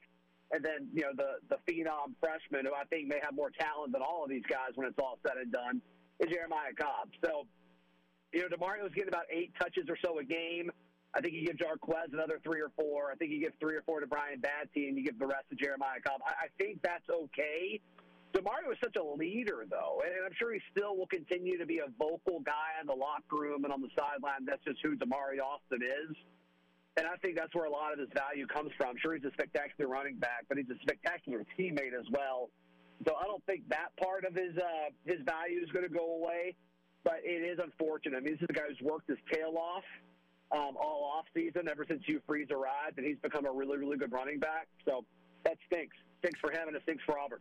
Well, we've addressed the quarterback situation for Auburn already. Now, uh, a question going in a year ago was the poor offensive line play, and here it is against Texas A&M on the road. You see Texas A&M record seven total sacks. So that's never yeah. a good sign because I thought the offensive line had started to show progression, even though the offense struggled with turnovers. That not necessarily was attributed to the offensive line, but they really struggled against a tough Texas A&M defense, but probably not the toughest they'll see all year long in regards to giving up seven sacks. No, they'll see a tougher one this weekend, right? And then after that, I do think it'll mellow out a little bit. But as far as talent goes, Hugh Freeze talked about it going into it. I mean, Texas A&M's recruited four and five stars consistently for the last several cycles, and over the course of it, that makes your roster better. And we saw that. We saw the talent disparity there. I do think when you see all of those sacks, you think, "Oh my goodness, his offensive line stinks." And sure, for, there has to be a lot of things that go wrong for you to give up seven sacks. I'm not defending anything, but I do think the offensive line is better than the seven sacks that they allowed. I think Payton uh, held on to the ball too long. I think he double clutched it and hesitated. Um, I think he second guessed himself. I think sometimes he would, you know, make the right move with his feet to get a passing lane, and then he just wouldn't deliver the ball. And as soon as you hesitate in that situation, RG3 highlighted it during the game. As soon as you do that, you're going to get sacked. That's exactly what happened. So I don't think that's all on Auburn's offensive line. Were they perfect? No, they weren't. But when you look at it from that angle, and then also when you look at it from the fact that Auburn was able to run the football when they wanted to, they just didn't do it as much as I think they should have. Um, I think Auburn's offensive line was fine. Once again, Corey, I'm not saying they're great or anything. I just don't think that's the biggest issue with this offense right now. Well, Zach, I will say this. An issue that has not been at hand has been Eugene Asante and the way that he's been yeah. playing football and his leadership for this Auburn Tiger program. Now, with Georgia coming to town, they're only 14 and a half favorites this coming week against Auburn, and that's a good sign because you look at – the last couple of weeks for Georgia, they haven't really put the pedal to the metal. They struggled against South Carolina, were down and had to come back. You look at the struggles they had against UAB this week. So I would say all hope is not lost, especially with this being at Jordan Hare Stadium and the crowd being able, hopefully, to stick around for four quarters of football. Yeah, yeah, and I hope uh, I hope Auburn's in it in the fourth quarter. I really do. I just don't see it. I was shocked at how low that number was, Corey. Uh, I still don't believe it. I'm expecting movement. I know Georgia hasn't really lit folks up like they expected them to, but I, I just I think over the course of 60 minutes, I think this Georgia team is going to be able to wear down Auburn because I don't see them being able to score consistently. And over the course of the game, I just think Auburn's defense is going to get worn down, similar to what we saw against Texas A&M. So uh, I'm not telling you to bet or to not bet on it, but if I was a betting man, uh, I would take Georgia to cover. Well, this is a situation when you do have the Deep South's oldest rivalry. We've seen some fantastic finishes, some of the best ever in college football. And I know that the Jordan Hare faithful will be looking to stick around and stay for the entire game, regardless of what happens. And one thing that I do love, Zach, about Hugh Freeze is him being 100% honest and not sugarcoating or hiding behind anything. He faces all the problems and the deficiencies that Auburn does have, and he also addresses the positive things that they're doing well. But he didn't hide a mm-hmm. couple of weeks ago when he said, "Look, we do have Texas A&M, we do have Georgia, we do have LSU," and he wasn't going to count himself out of any of those games, but he was letting the fans know too. Look, be patient with us, and we'll show you here as soon as we get all our components together.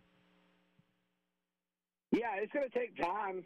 It's going to take time, and so they'll uh, they'll certainly be able to figure it out. I think over the course of you know this season and next season, but um, it's it's going to take time, Corey. I don't think there's any other way to put it. But I think Hugh Freeze has been in this situation before with other programs, and I think he'll uh, I think he'll figure it out. I think Auburn's still got the right guy yeah, I agree that they have found their man and they found a winner at that. And if you do have to look, I know that Nehemiah Pritchett had a chance to get in and, and play, and that was big time. Anytime he's able to dress out, even though you really only attributed to one tackle, and DJ James is is kind of beat up also. But Auburn, if they're able to find a way here, just to sometimes that home crowd that you're playing in front of can give you that extra boost and that extra juice that you need to get over that hump. And I, am looking forward to enjoying some of this best Deep South's oldest rivalry on Saturday. And Zach, if you had to predict, you said the line you you're going to see it shifting here as on Monday it's at 14 and a half. If you're looking for the end game for Auburn out of this, coming into a bye week before they hit LSU, what do you think the score is going to be? Ooh, um, man, 35-13. Okay. 35-13. And look, again, 14 and a half is the line and I picked Auburn to beat Texas A&M. I really felt again, I felt good at halftime, six to three, and Auburn shown what it has. It's just got to find a way to put four quarters together. weren't able to do that on the road, but it's a different environment when you're in front of all those fanatical Auburn fans at Jordan Hare Stadium and the fantastic environment that is there. So we'll see how Auburn does respond to the toughest part of its schedule coming out when you do have the number one team in the country coming in to Jordan Hare Stadium on Saturday. Zach, how can everyone follow all of your tremendous coverage of the Auburn Tigers? Yeah, you can check out Locked on Auburn wherever you get your podcast uh, and on YouTube. And you can also check out all of our written work at auburndaily.com. Zach Blackerby joining us here on the final drive. Thank you so much, and we'll talk to you again next week. Thanks, brother.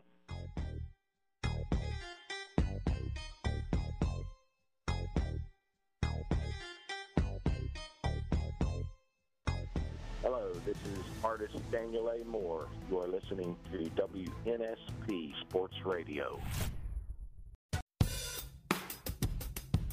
The final drive on WNSP 105.5. Corey LaBounty along with Nick Wiggins, and it's a marinate Monday. Plenty to marinate on for Auburn, Alabama, especially Notre Dame.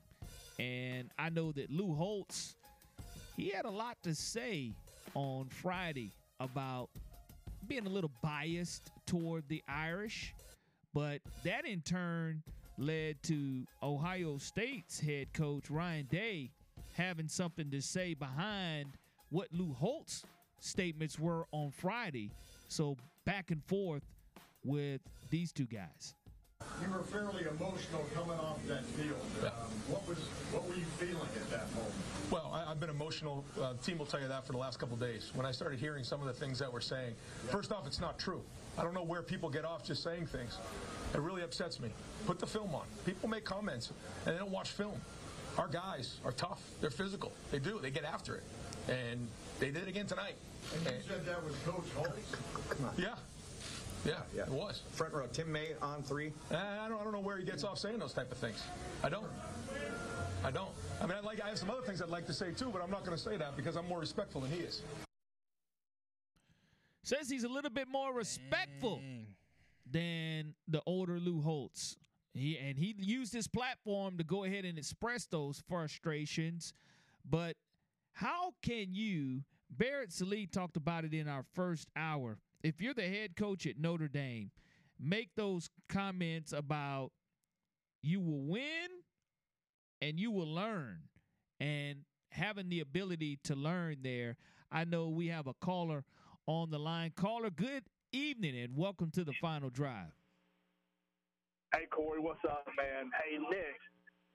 Yes. You and Deion need each other on speed dial, brother. I wish.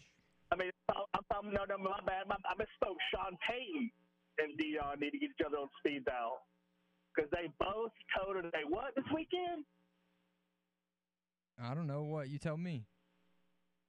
Oh, come on, dude. They got that little booty spanked all the way to the woodshed. Uh, Oregon could have put 80 on them. Nah, man, they didn't though. Steps Well, to of course they success, brother. Steps to success, man. This is the worst they're ever gonna be. This is the worst they're ever gonna be. Really? Yeah.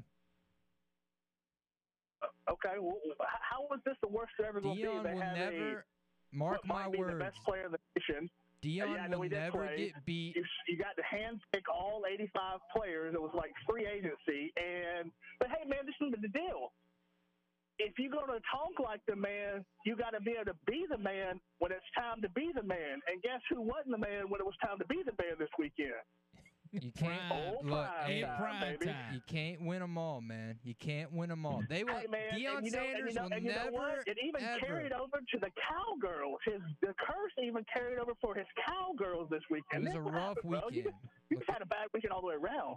It was a. It wasn't the best weekend. I think it's because I picked Alabama to beat Ole Miss, and that somehow flipped my good juju around. Didn't mess with by our turning to the Bama. dark side of the force. I think that messed me up. No bad juju here. I, I don't know. I don't. I, some, something happened, man. I, I, I'll, I'll have to give you that one. I, I don't. know- I don't know what game Lane Kiffin showed up to coach at, but man, he just left his mind in the locker room. in the second half, I, I, I was I was I was pleased with Lane Kiffin's call play calling ability. I- I- I- you know, if you're an Alabama fan, you're you're saying thank you, Lane, and and and Lane he, he rightfully apologized to all the Ole Miss fans on yesterday, and he said, "Look, I just I didn't get it done, and I had a chance, and and we didn't do it. On to the next one." Hey, but I'll tell you this: if it is T. Rob calling that game, he called a hell of a game. Hey, look, Kevin Steele is definitely the man. And we're moving forward to try to be 2 and 0 this week. A tough Mississippi State team. We'll find out for sure. And and you're absolutely right about the Broncos and the Dolphins. That a was historic crazy. a historic game. Uh, and nobody could have ever thought 70 points would have been scored. And and those who do know, I mean, know that I'm a Dolphins fan. So to sit there and see us score 70, I'm like, man, you can you can save probably about 30 of those for a mm. couple of weeks from now, for well, sure. Look, and and they were asking Sean Payton about that game in the post game presser, and Sean Payton was a little frustrated. I know that you said it's embarrassing, but this is kind of an historic game. I mean, it's the I'm aware. third time a team has scored 70 points over 700. What's the question? I mean, What's the How do question? you feel about it being I just finished telling you. historically embarrassing? Next question. What's the question? Next question I by mean, Sean he- Payton. I mean, I do get it because I I saw the longer version of that, and right before that question, he says, basically addresses the game, how embarrassing it was, and all that. He and then addressed the, it again today. and then the guy who asked the question goes, "So very embarrassing, big blowout game." He's like, "Yeah, yeah, I just said that. What is your question?" Nah, his frustration definitely and rightfully so. When you when you get a 70 piece hung on you in NFL football, I mean, the third most highest scored points ever. The records go on and on. Over 700 yards of total offense. You have five touchdowns rushing, five touchdowns passing. That that that's not something that you'll see every day. And then the ability for the Broncos having Russell Wilson. Is Russell Wilson worth hit the money that the Broncos are paying him? Because definitely not. we were bashing as far as Deshaun Watson and what he has not been able to do. Joe Burrow, he's on the field tonight trying to warm up. He hasn't done anything since he's received his bag yet. So I do think that you are in a situation to where if you're the Broncos, you feel a lot of frustration. Where do 0 you- oh, and 3. Where do you go from here? Is this Russell Wilson? Is this Sean Payton? Because let's not forget, Sean Payton was calling Nathaniel Hackett, what do you say, the worst coaching job in NFL history? Yeah. And now here he is, 0 and 3, and you're getting smacked 70 to 20. Is that on Russell Wilson? I think that defense is horrible. I mean, Denver and Chicago. You're looking at Denver next week 0 and 3, Chicago 0 and 3. Both teams have problems. that might be the funnest game of the week. Just because they're so bad. Like, it, it'll either be, there's going to be chaos in that game. It'll start early, 12 o'clock kickoff. Get it out so the way. Get it out of the way. Bears and Broncos. Somebody's going to win their first one. The final drive. They could tie. No, it ain't gonna happen. It ain't gonna happen. We're not even gonna say that. The final drive on WNSP 105.5. We'll be right back. This is Will Herring, a member of the Auburn family. When I'm in Mobile, I listen to WNSP 105.5.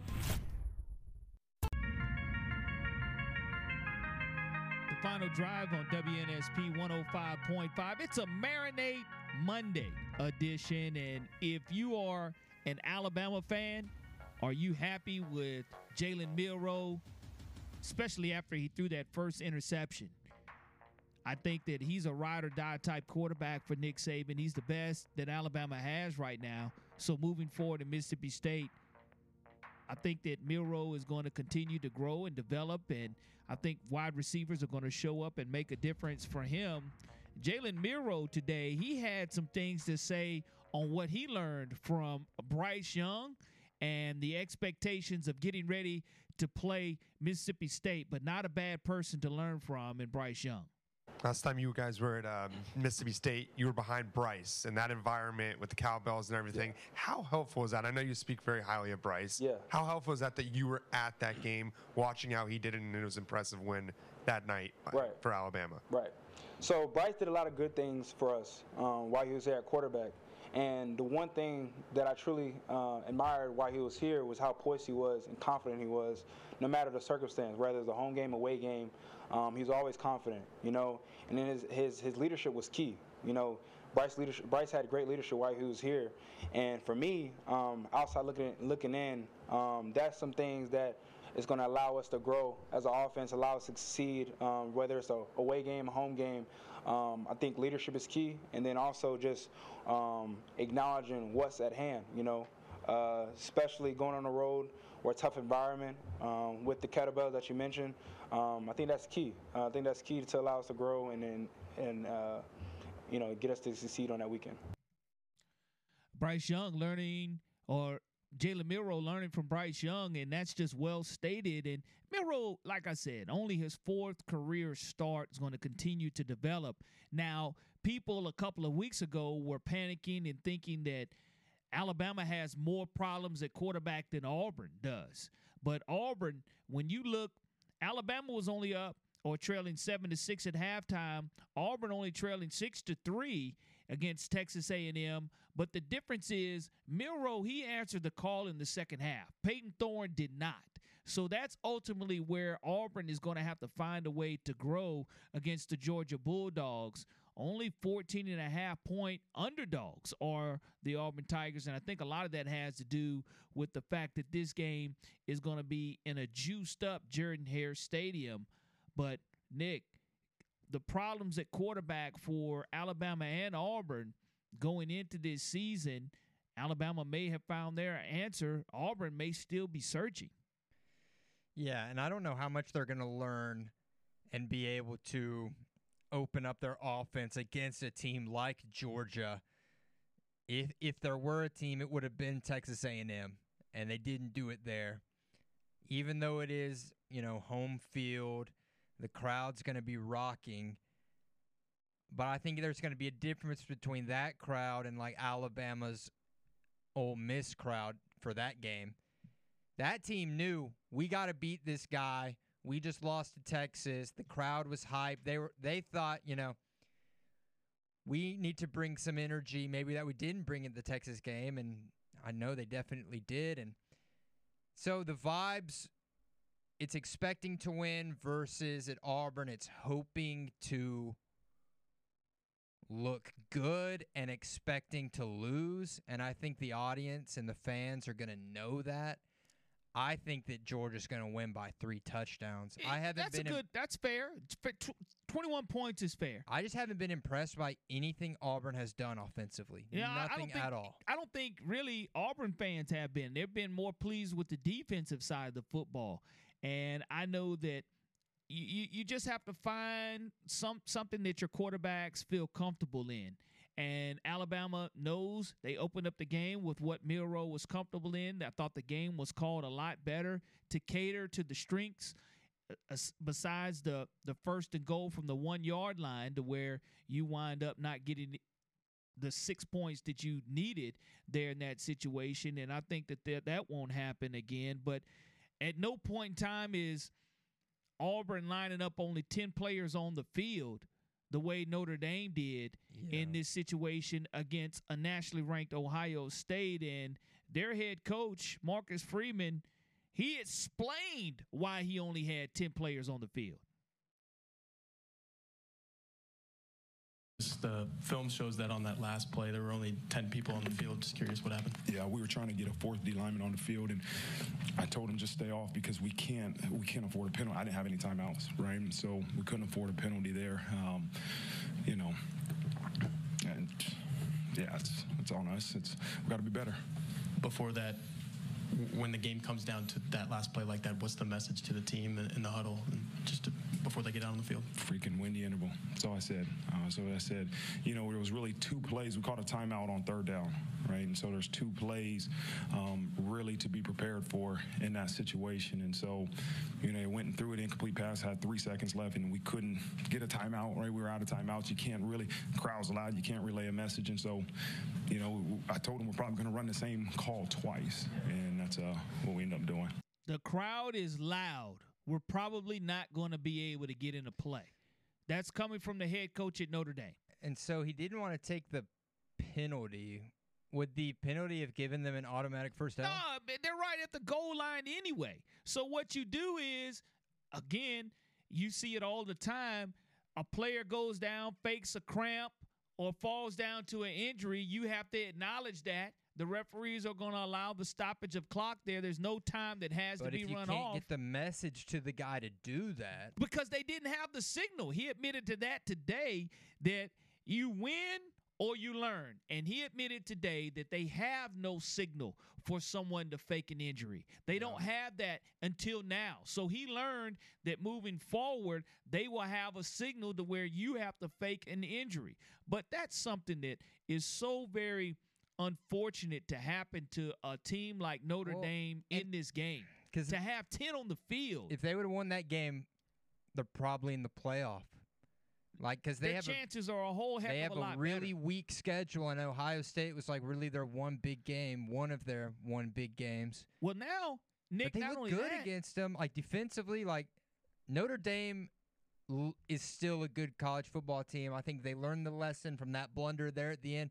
For the years to come, I think they're going to be able to get it together. it- it's more than a blunder coming from Marcus Freeman. That cannot happen. Barrett Sallee talked about that earlier in our three o'clock hour. It that just cannot happen. And next week they get a chance to take on our guy Riley Leonard, and Riley is and has already thrown for 778 yards this season, two touchdowns, no interception, has rushed for 238 yards and four touchdowns. So game day is going to be at Duke versus Notre Dame. So the second consecutive week, one at home, and then the other one on the road to where ESPN's going to know plenty about Notre Dame. Is that really? I guess I'm not going to say fair. Is there not any better game out there? I, I think there are better games, but give Duke their props. Give Duke their flowers while Yeah. Riley Leonard is still hot. And give them an opportunity to experience that. You see it in basketball all the time, the Cameron Crazies. You saw them storm the field after Duke defeats Clemson. So I know that Riley Leonard, he'll be the focus of a lot of great stories on ESPN this weekend. And that's anytime you get a chance to see our local folks do well, that's exactly what you want to see. But no, as far as college football is concerned, too, though, Nick, you see the disappointment of Notre Dame. Who's more disappointed, Notre Dame or South Alabama at this point in time? Um, I'm going to say the Jaguars. Why? Because they're coming off a huge win, the a program win, shifting one of the win. best wins, and then you drop that game. That's what I'm saying. Like, I guess yeah, it would have to be South Alabama Yeah, because Ole Miss, like you're playing a top, a playoff contending team, and you barely lose on a blunder on the final play. That South Alabama game was something different. I don't know. This South Alabama team, man, they got me all over the place. Like, I was like, man, they really struggled that first half against Southeast Louisiana. Two and two. Then they looked amazing against Oklahoma State. You're like, oh, they figured it out. Here we go. And then they drop that game at homecoming. It's just they're just very up and down, very hot and cold, and hopefully they can kind of even out that temp soon. And, and that's their goals are still in front of them. That's the great thing. Again, we talked about their Notre Dame's head coach saying you win or you learn.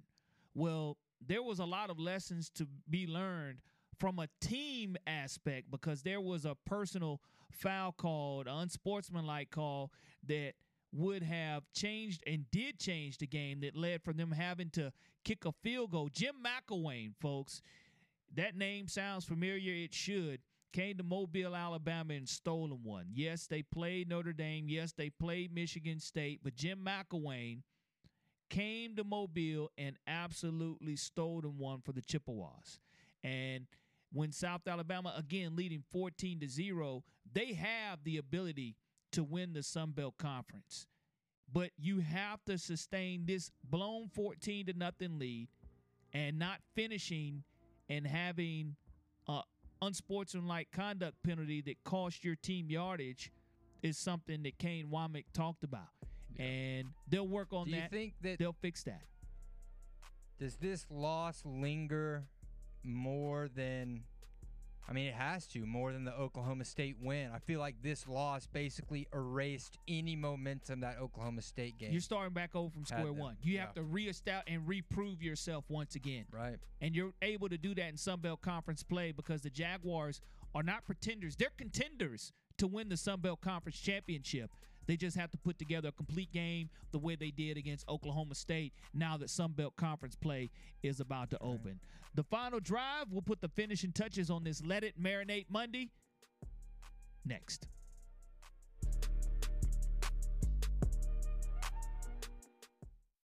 Hi, this is Saran Stacy. You're listening to WNSP 105.5.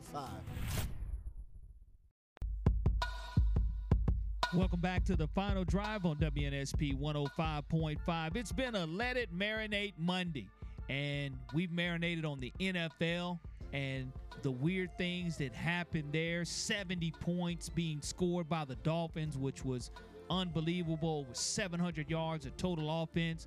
The Crimson Tide finding a way to win their first SEC game. Auburn struggles offensively.